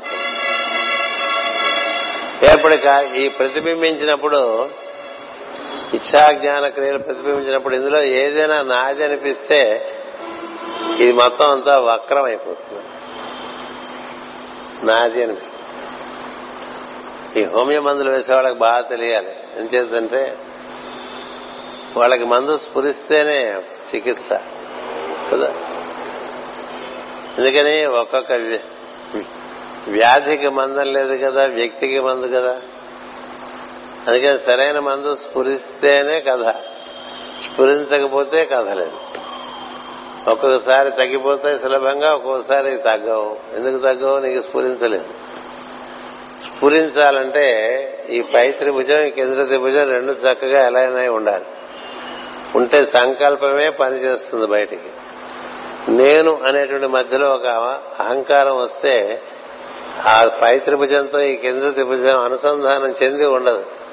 డిస్టార్ట్ అయిపోతుంది. అందుకనే పైన సంకల్పం కిందకు వచ్చేసరికి కోరిక అయిపోతుంది. కోరిక. సంకల్పమే అధోలోకాల్లో కోరిక అయిపోతుంది. జ్ఞానమే అధోలోకాల్లో మమకారంతో కూడిన జ్ఞానం తెలివి సొంతానికి పనికొచ్చే తెలివిగా మారిపోతుంది. అంటే అందరికీ పనికొచ్చే తెలివి సొంతానికి పనికొచ్చే తెలివిగా మారిపోయింది అనుకోండి. మనకి ఇప్పుడు మన తెలివంతా మన కోసమే మనం వాడుకుంటున్నాం అనుకోండి ఆ తెలివికి పై తెలివి అందదు. మనకున్న జ్ఞానం అంతా మన మన ఆయుష్యం మన ఆరోగ్యం మన అభివృద్ధి అని వాడుకుంటున్నాం అనుకోండి ఈ జ్ఞానానికి అనంత జ్ఞానంతో సంబంధం ఉండదు. అలాగే ఈ సంకల్పం నాది అనుకున్నాం అనుకో అంతే కదా. అందుకే నా పై త్రిభుజం యథాతథంగా కింది త్రిభుజంలో ప్రతిబింబించాలంటే నీకొకటి తెలిసి ఉండాలి. ఇదంతా నిర్వర్తింపబడుతోంది. నేను నిమిత్త మాత్రుడని తెలిసి ఉండాలి. అలా తెలిసి ఉంటే చక్కగా నిర్వర్తింపబడుతుంది. నేనే అంత అనుకుంటే నిర్వర్తింపబడదు. నేనే అంత అనుకుంటే కొంతే అవుతూ ఉంటాయి. అవి కూడా అయ్యి అవనట్టుగా ఉంటాయి. ఈ మొత్తం విధంగా ఆరు ఇది ఊర్ధ ముఖ త్రిభుజము అధోముఖ త్రిభుజము ఒకదాంతో ఒకటి అనుసంధానం చెంది ఉంటే అప్పుడు నువ్వు షణ్ముఖుడివి. అలా కాకపోతే ఏ ముఖము లేదు. దేభ్యమే. అలా అందుకని ఈ షణ్ముఖ ఆరాధన ఎందుకు ఇచ్చారంటే అలా చెప్తూ ఉంటారు ఈ పాల భాగం నుంచి మూలాధారం వరకు ఉండే ఆరు కేంద్రాలు వ్యాప్తి చెంది ఉన్నటువంటి ఒక ఆయుధం అయింది కదా? శక్తి ఆయుధం అంటారు. దాన్ని వేలాయుధం అంటారు తమిళకు వేలాయుధం. వేలాయుధం అని పేరు కదా? షణ్ముఖ అని పేరు పెట్టుకుంటారు షణ్ముఖి అని పేరు పెట్టుకుంటారు కార్తికేయ అంటారు. ఈ ఆరు ప్రజ్ఞల్ని ఆరు మాతృకలు లేక కృత్తికలు అని చెప్తూ ఉంటారు. అందుచేత మనమే ఈ షణ్ముఖలము మనము ఆ పైన తత్వంతో అనుసంధానం చెందితే సవ్యంగా జీవితం నిర్వర్తింపబడి అన్ని విషయములందు జీవన ప్రయోజనం నిర్వ- నిర్వర్తింపబడి నువ్వు పరిపూర్ణుడవై నీ కార్యములు కూడా పరిపూర్ణత చెందుతాయి. అది మహాత్ముల జీవితంలో మనం చూస్తూ ఉంటాం. అందుకని వారు మనకి వారు ఆదర్శప్రాయులై ఉంటారు. వారిని అనుసరించడంలో ఉద్దేశం కూడా ఈ ఈ సులువులు తెలుసుకుని మనం జీవించడం కోసమే. అలా నిర్వర్తించుకుంటే సాయంత్రం వరకు మనం తిరిగి వెళ్ళటం సులభం అవుతుంది. అలా నిర్వర్తించకపోతే మనకి తలుపులు పడిపోతాయి అక్కడికి. మమకారం అనేటువంటి తలుపు పడిపో అడ్డుగా వచ్చేస్తుంది. అహంకారం అనేటువంటి మరొక తలుపు పడిపోతుంది. ఈ రెండు తలుపులు అటుపక్క నుంచి గడియ పెట్టేస్తాయి. అటుపక్క నుంచి గడియ పెడితే ఇటు నుంచి నువ్వు వెళ్ళలేవు. అందుకని ఎంత గుద్దుకున్నా ఏమీ కాదు. ఎందుకని ఇలా జరిగిందంటే నేను నాది అనుకోవటం వల్ల జరుగుతుంది. ఈ నేను నాది అనుకోకుండా నిర్వర్తించుకుంటే దాని వైభవం వేరుగా ఉంటుంది. భాగవతానికి ఆ వైభవం అందుకే వచ్చింది. అందుకని ఇది భగవంతుడే రాసుకున్నాడు అన్న భావనతో.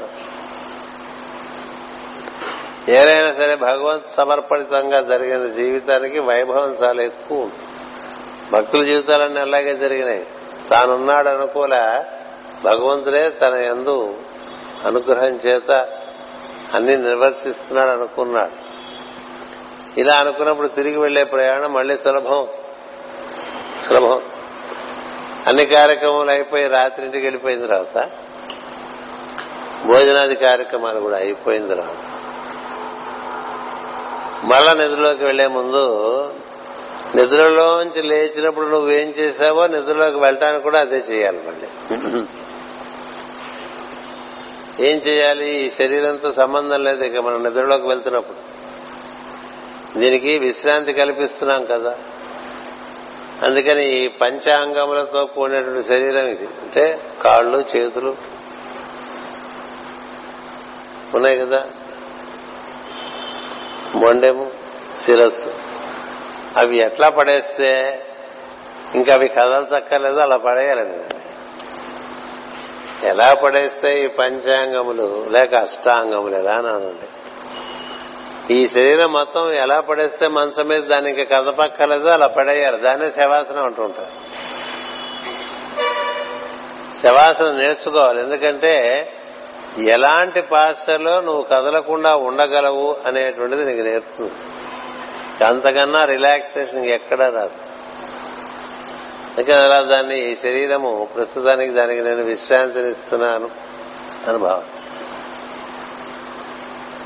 ఈ శరీరంలో ఉన్న పంచభూతంలో మన ప్రపంచంలో ఉన్న పంచభూతాలతో దాని వాటికి అప్పచెప్పేయమంటారు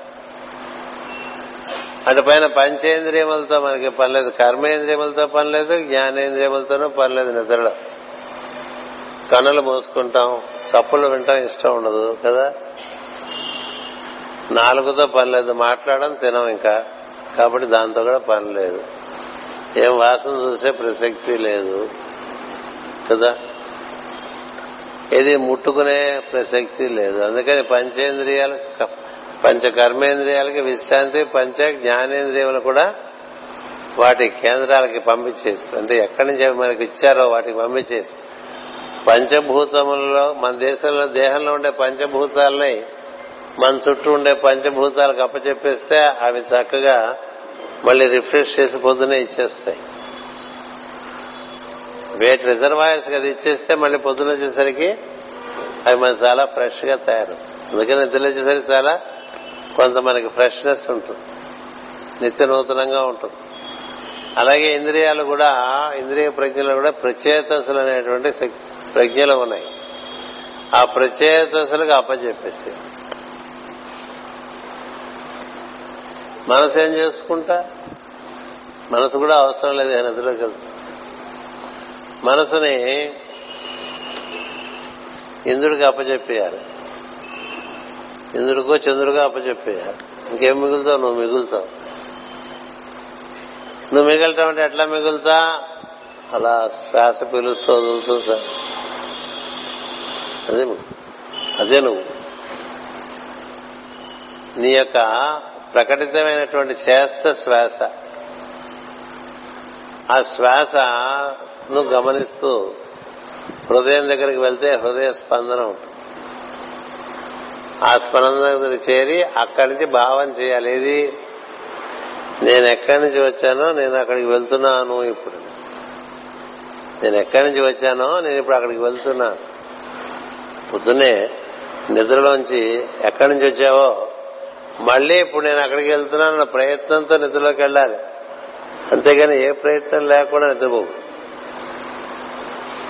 నువ్వు ఏ మూలంలోంచి వ్యక్తమై ఇలా త్రిభుజంగా ఏర్పడి మళ్ళీ దాని ప్రతిబింబంగా ఇంకో అధోముఖ త్రిభుజం ఏర్పడి ఆ తర్వాత నువ్వు ప్రపంచంతో ప్రవర్తించావో మళ్ళీ తిరిగి వచ్చేప్పుడు ఈ ఈ త్రిభుజాలన్నీ ముడిచేసుకుని స్పందనాత్మకమైనటువంటి ప్రజ్ఞగా ఆ స్పందనానికి మూలమైనటువంటి తత్వంతో అనుసంధానం చెందుతూ నిధుల్లోకి వెళ్ళాలి.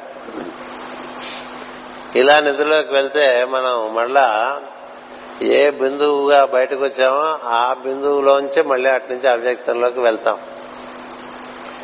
ఇలా ప్రతినిత్యం లోపలికి వెళ్ళటం ప్రతినిత్యం మళ్ళీ బయటికి రావటం ఇది మార్గం. దీనినే పద్మ వ్యూహములోనికి ప్రవేశించుట పద్మ వ్యూహము నుంచి నిష్క్రమించుట అని చెప్తారు. సృష్టి అంతా ఒక పద్మ స్వరూపం ఎందుకంటే అరలరలుగా ఏర్పడిపోయింది అది కదా? నవావరణలతో సృష్టి ఏర్పడింది. అంటే తొమ్మిది అరలతో కూడినటువంటి పద్మంగా ఉంటుంది సృష్టి. అంచేత ఇదొక పెద్ద వ్యూహంలాగా ఉంటుంది. ఈ వ్యూహంలోకి ప్రవేశించాలన్నా ఈ వ్యూహం నుంచి నిష్క్రమించాలన్నా తదనుగుణమైన జ్ఞానం కావాలి. ఆ జ్ఞానం అభిమన్యుడికి లేక తిరిగి వెళ్ళే జ్ఞానం లేకపోవటం వల్ల తిరిగి వెళ్ళలేకపోయాడని చెప్తారు. కదా? అభిమన్యుడు నేను పద్మ వ్యూహంలో ప్రవేశించగలను గాని నిష్క్రమించలేను అది నేర్చుకోలేదు అని. అది నేర్పబడలేదు ఆయనకి. కారణాలు వేరే ఉన్నాయి. ఆ నిష్క్రమణ మార్గం అర్జునుడు కడుపులో ఉండేటువంటి అభిమన్యుడికి సుభద్ర కడుపులో ఉండేటువంటి అభిమన్యుడికి నేర్పుతున్న సందర్భంలో కృష్ణ వచ్చేస్తాడు. వచ్చేసి ఇంక చాలే పదం తీసుకెళ్ళిపోతాడు అదేంటండి న్యాయమేనా? న్యాయమేనంటే ఆయనకి వేరే కాసింది అభిమన్యుడికి. ఆయన ఎంతో తపస్సు చేసి సోమలోకం నుంచి పట్టుకొచ్చుకుంటారు అభిమన్యుడిని ఈ కారణం కోసం. మహావీరుడు కావాలని ఆయన అక్కడ సోమలోకంలో ఉండే మంజు ఆయన నేను నాకెందుకు ఈ గోలంతా అని అంటాడు. వాళ్ళు వాళ్ళు ఏదో చూసుకుని భూమి మీద నేనెందుకు వెళ్ళాలంటాడు. సోమలోకం అంటే అద్భుతమైనటువంటి అనుభూతి లోకం అది. సోమరసం ఉంటుంటాయి నాకెందుకు ఇదంతా అని అడుగుతాడు అడిగితే పరమశివుడు వాడు అడుగుతున్నాడుగా పోనీ వెళ్ళకూడదా అంట. వెళ్ళకూడదా అంటే బాధపడతాడు అంట అంటే చాలా అత్యద్భుతమైనటువంటి అనుభూతులు ఉండేటువంటి వాడిని అలాగా ఒక కూపంలో దిగిపోవాలంటే అంత సులభంగా దిగిపోవడానికి వీలుపడదు. అంటే అప్పుడు శివుడు చెప్తాడు ఒక పదహారేళ్ళు వెళ్ళ. పదహారేళ్ళు సిక్స్టీన్ ఇయర్స్ వాళ్ళు తిరిగి వచ్చేదిగానే వెళ్ళిపోమంటాడు. అలా ఒక కథ ఉండటం చేత అలా అనుగ్రహం పొంది కదా అర్జునుడు పొందుతాడు ఈయన్ని. ఈయనకి తిరిగి వచ్చేది పారని అన్ని నేర్చుకుంటే ఇక్కడే ఉండిపోతాడు. భూమి మీద. అందుకని శివాజ్ఞ కోసం అది నేర్పకుండా కృష్ణుడు అడ్డపడ్డాడని చెప్తారు. ఏదేమైనప్పటికీ కృష్ణార్జునులకి పద్మవ్యూహంలో ప్రవేశించడం తెలుసు నిష్క్రమించడం తెలుసు. అటుపక్క ద్రోణాచార్యుడికి తెలుసు. ఇంకా మిగతా వారికి ఎవరికి తెలియదని భారతం కథ. మన కథ కూడా అభిమన్యుడి కథే. మనకి ప్రవేశించడం తెలుసు. నిష్క్రమించడం తెలియదు ఈ ప్రవేశము మనది అడ్డదిడ్డంగా జరుగుతుంది. ప్రవేశము. అడ్డదిడ్డంగా జరుగుతుంది ప్రవేశం అంది అందుకనే నిష్క్రమణ బాగుండదు. ఈ ఈ కళ్యాణ ఇదేంటిది కళ్యాణ కళామందిర్ కదా ఇది? కళ? అంతమంది చెప్తే నాకు వినపడదు. ఒకళ్ళు చెప్పండి. మందిరం. ఈ కళామందిరంలోకి ప్రవేశించడం సరిగ్గా ప్రవేశించకపోతే నిర్గమించడం కూడా సరిగ్గా నిష్క్రమించలేదు ఇందులోంచి ప్రతినిత్యం నిష్క్రమించవచ్చు అది ఎనిమిదో అధ్యాయంలో చెప్తాడు భగవంతుడు భగవద్గీతలో. ప్రతిరోజు నువ్వు వెళ్ళిపోస్తూ ప్రతిరోజు ప్రవేశించవచ్చు రోజు వెళ్ళి రావటం బయటికి లోపలికి వెళ్ళటం బయటికి వెళ్ళటం తెలిసిందనుకోండి అసలు వెళ్ళిపోవాలంటే ఎలా వెళ్ళాలనే ప్రశ్నే ఉందండి. ఉండదు. ఈ దారి తెలుసుగా? అందుకనే వెళ్ళిపోయే దారి తెలియటానికి రాత్రిపూట సాధన కావాలి నిద్ర ముందు వెళ్ళిపోవటానికి దారులు తెలియటానికి రాత్రి పడుకోబోయే ముందు ఆ మార్గంలో వెళ్ళి నిద్ర వచ్చేంత వరకు ఆ స్పందనతో అనుసంధానం చెంది ఆ స్పందన ఎంత దూరం తీసుకెళ్తే అంత దూరం దాంతో పాటు వెళ్ళిపోవచ్చు బాగా చక్కగా సాధన చేసుకునేటువంటి వాడికి స్పందనము చాలా భాగం వరకు వెళ్ళి అక్కడ ఉంటుంది. పరమ గురువు అయినటువంటి జ్వాలాకుల మహర్షుడు ఏం చెప్తారంటే నీ చేతనైతే ఇక్కడ నిద్రపోమని చెప్తారు.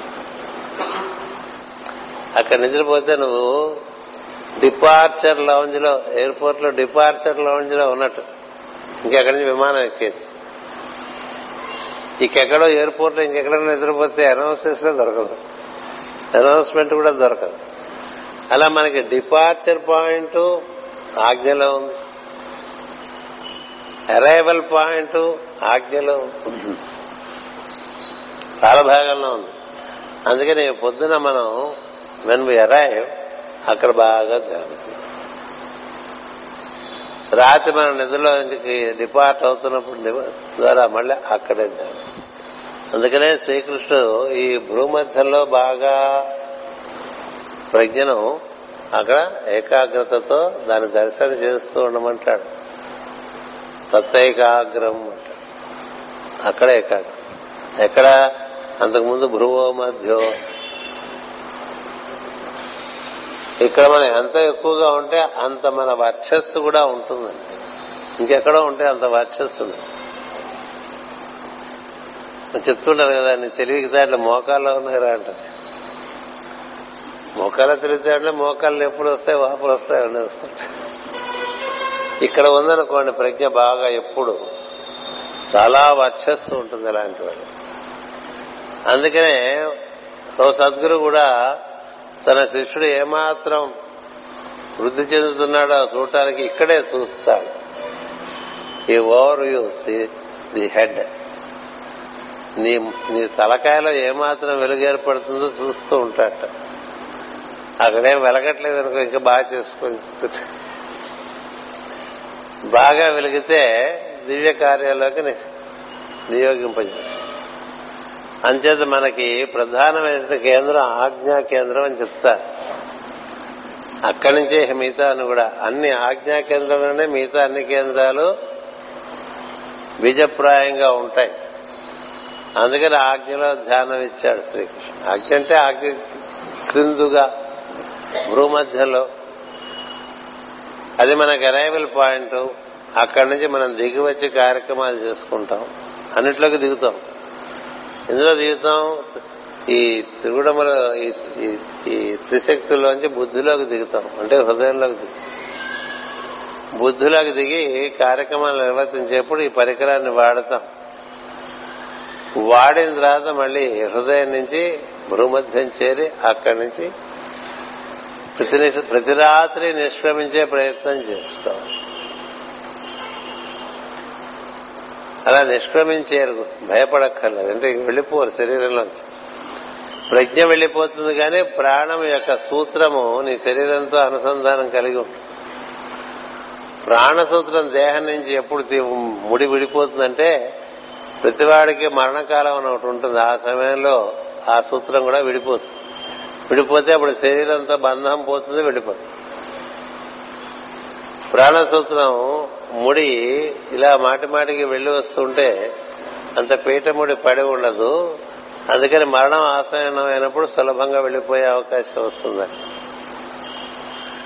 అందుచేత ఉదయం ప్రార్థనలో ఎంత ప్రధానమో లేవంగానే నిద్రలోకి వెళ్ళేప్పుడు కూడా ప్రార్థన అంతే ప్రధానం అని తెలుసున్నారు అది మనకి ప్రయాణకాలే అని ఒక శ్లోకం ఉంటుంది అష్టమ అధ్యాయంలో. అక్షర పరబ్రహ్మ యోగంలో ప్రయాణ కాలమందు నిర్వర్తించవలసినటువంటి విధానము అని. ప్రయాణం అంటే మరణమే అవక్కల. ప్రయాణం అంటే ప్రతిరోజు ప్రయాణమే. ఎందుకంటే ఈ శరీరంలోంచి బయటకు వెళ్ళి సూక్ష్మలోకాల్లో చరించి అక్కడ కూడా కార్యక్రమాలు నిర్వర్తించగలడు యోగి. అంతేకాదు మిగతా వారందరికీ కూడా స్ఫూర్తినివ్వగలడు ఆ సూక్ష్మ శరీరంలోంచి. అందుకనే భగవద్గీతలో ఇంకో శ్లోకం చెప్తారు. ఏది అందరికీ రాత్రో అది యోగికి పగలు అని చెప్తారు. ఏది అందరికీ రాత్రో అందరూ ఏం చేయకుండా పడుకుని ఉంటారు కదా. యోగి అప్పుడు బాగా పగలు పనిచేసినట్టుగా పని చేస్తూ ఉంటాడు. ఎందుకని? సూక్ష్మ లోకముల నుంచి ఎవరెవరు ఎవరెవరికి శ్రేయస్సు కలగాలో వారందరికీ శ్రేయస్సు కలిగే కార్యక్రమాల్లో నిమగ్నమై ఉంటారు. మనం కూడా నిద్రపోయేప్పుడు చాలాసార్లు దేహం నుంచి బయటకు వచ్చి ఈ స్వప్న స్థితి అదే మనకి. అందుచేత మనం ఈ ప్రయత్నం చేసుకుంటూ ఉండవచ్చు ప్రతినిత్యం. నిద్రలో శరీరంలోంచి బయటకు వెళ్ళే ప్రయత్నం నిద్రలకు ఉపక్రమించేప్పుడు. నిద్ర నుంచి మెలకు వచ్చినప్పుడు మళ్ళీ శరీరంలో ప్రవేశించామన్న భావన ఉండాలి. ఇట్లా మనకి ప్రవేశము నిర్గమము ప్రవేశము నిర్గమము ఈ రెండు బాగా అలవాటైపోయినాయి అనుకోండి. అలవాటైపోతే చూడండి అలాగే పది రోజులు నడిచామంటే ఒక దారిలో అక్కడ ఓ నడకదారి ఏర్పడిపోతుంది అడ్డంగా. అట్లా పొలాల్లో కానీ గడ్డిలో నడిచెళ్తే దారి ఏర్పడిపోయినట్టు ఒక దారి దారి ఏర్పడిపోతుంది అలా ఏర్పాటు చేసుకోవటం సాధన. అలాంటి సాధన ఒకటి మనం అంటే ఇప్పుడు మీకు ఏం జరుగుతుందంటే మామూలుగా మనం ఆరు గంటలకు పొద్దున ఆరు గంటలకి సాయంత్రం నిర్వర్తించేటువంటి ప్రార్థనలు కాక ఇంకో రెండు ప్రార్థనలు ఈ రోజున మీకు అదనంగా నిర్వర్తించుకోవాల్సిన తెలియపరచడం జరుగుతుంది. లేవంగానే అనుసంధానం. నిద్రప్పుడు అనుసంధానం. అందుకనే రాత్రిపూట పడుకునేప్పుడు ఇంకొక మాట చెప్తారు నీ ముగింపు చాలా చక్కగా ముగించుకోమంటారు రాత్రి. అంటే ముగించుకోవడానికి ముందుగానే ఒక నిద్రపోవడానికి బాగా నిద్ర వస్తుంటే మనసం ఎక్కడం కాదు. అంతకు ముందు ఒక అరగంట ముందే మనం ముందుగానే వెళ్ళి గది చక్కగా ఒక పద్ధతిగా ఏర్పాటు చేసుకుని ఏదో ఒక అగ్రత పెట్టుకుని ఓ దీపం పెట్టుకుని కొత్త ఏదో సద్గురువు ఇచ్చినటువంటి బోధనం లేకపోతే మనకి ఇవ్వబడినటువంటి భారత భాగవతాది రామాయణాది గ్రంథముల ఎందు ఏదో ఒకటి పఠనం చేసే ఓ పావు గంట ఈ ప్రాపంచిక భావాల్లోంచి ఆ భావాల్లోకి మనం మన మనం ప్రవేశింప చేసుకుని ఆ భావంతో నిధుల్లోకి వెళ్ళాలి. అందుకనే రాత్రిపూట భాగవతం ఉన్నారు ఎందుకని నిన్నుకి ఒక మధురమైనటువంటి ఒక భావంలోకి నిన్ను ప్రవేశింపజేస్తుంది. అలాంటి భావంలో నిధులకు వెళ్ళానుకో లేదు కొన్ని భాగవత పద్యాలు చదువుకుంటూ నిధులకు వెళ్ళావు. లేదు కొన్ని కృష్ణ శతకం పద్యాలు చదువుకున్నావు. లేదు కొన్ని దాశరథి శతకం పద్యాలు చదువుకున్నావు. లేదు కొన్ని చిన్న చిన్న స్తోత్రాలు చేసుకున్నావు. లేదు ఏదో మంత్రం పట్టుకున్నావు. దాన్ని దాని భావన చేసుకుంటే ఆ మంత్ర భావనతో అలా నిధుల్లోకి ప్రవేశించడానికి ఒక ముందు ప్రయత్నం ఉండాలి. ప్రిపరేషన్. ఆ ప్రయత్నం వల్ల నీకు వెళ్ళే దారి సుగమం. పదకొండు గంటల వరకు బాగా భయంకరమైన సీరియల్స్ చూసేసి అప్పుడు వెళ్ళి పడుకున్నాం అనుకోండి పీడకలన్నీ వచ్చేస్తాయి. ఆ పదకొండు గంటల వరకు ఆ సీరియల్ చూడకుండా అసలు ఎవరు మిస్ అవ్వరు సీరియల్. కదా? అది అలవాటు పడిపోయింది. ఈ సీరియల్ పెట్టుకోండి ప్రతిరోజు రాత్రి. ఎందుకంటే నీ చిత్త చివరి భావం ఏదో రాత్రికి ఆ భావంతోనే మళ్ళీ మర్నాడు నువ్వు మేల్కాల్సి చిట్ట చివరికి నీకు ఏ భావాలు ఉంటాయో నిద్రలో. ఉదయం ఆ భావాలతోనే మేల్కాల్స్తావు the last in is first out అని కదా? ఇవేవో మాట్లాడుకుని పడుకున్నాం అనుకోండి పొద్దున అవే గుర్తొస్తాయి. ఏదైనా చదువుకుని పడుకుంటే పొద్దున అది గుర్తొస్తుంది. అంతేకాదు ఈ జన్మ అంతంలో కూడా చిట్ట చివరికి నీకు ఏ భావాలు ఉన్నాయో ఆ భావాలతోనే మళ్ళీ పుడతావు. అందుకని అంత్యకాలంలో స్మరించడం అనేటువంటిది అప్పుడు అవుతుందో అవదో ఇప్పుడే చేసుకుంటానని మనకి పద్యాలు ఉన్నాయి. కదా? ప్రతిరోజు రాత్రి అంత్యకాలంగా భావన చేసి చిట్ట చివరి భావన దైవీ భావనగా ఏర్పాటు చేసుకుని ఆ దైవంతో మనం అనుసంధానం చెందుతూ నిధులోకి వెళ్ళటం అనేటువంటిది ఒక చక్కని దీక్ష అది. ఎలా పడితే అలా నిధుల్లోకి వెళ్ళకూడదు. అలా వెళ్తే నీకు ఉదయం లేవంగానే మొట్టమొదటి భావన దైవం కూర్చేవు అందుకని నిద్రకు ఒక ప్రిపరేషన్ అంతేకాదు ఇంకొంచెం మనం వివరంగా తీసుకుంటే రేపు పొద్దున నువ్వు వేసుకోవాల్సిన దుస్తులు ఉంటాయి కదా అది ఈ రాత్రి నువ్వు సిద్ధం చేసుకున్నావు. పొద్దున్నే వెతుక్కోకుండా అందుకని బీరో నిండా కుక్కేసి ఉంటాయి చీరలు. వేసుకునే బట్టలు నేను అప్పుడు కావాల్సింది దొరకదు. అది కూడా ఉంటుంది. నువ్వు రాత్రి నిర్ణయం చేసుకో అనుకో రేపు వేసుకునే దుస్తులు. అవి తీసి పక్కన పెట్టుకున్నావు అనుకో. అది ఎలాంటి తెలుసా? పై జన్మలో నీకు ఎలాంటి దేహం కావాలో నిర్ణయం చేసుకుంటా రేపు రేపు వేసుకునే దుస్తులు ఈ రోజు రాత్రి నువ్వు సిద్ధం చేసుకోవటం.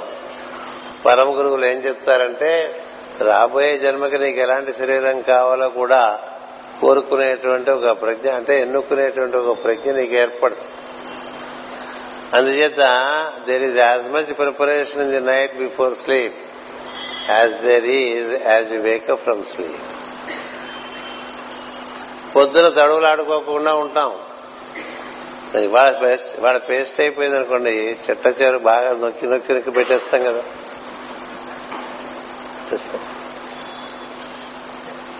అయిపోతుంది పేస్ట్ వాడేసాం రేపటి నుంచి కొత్త పేస్ట్ అనుకుంటాం.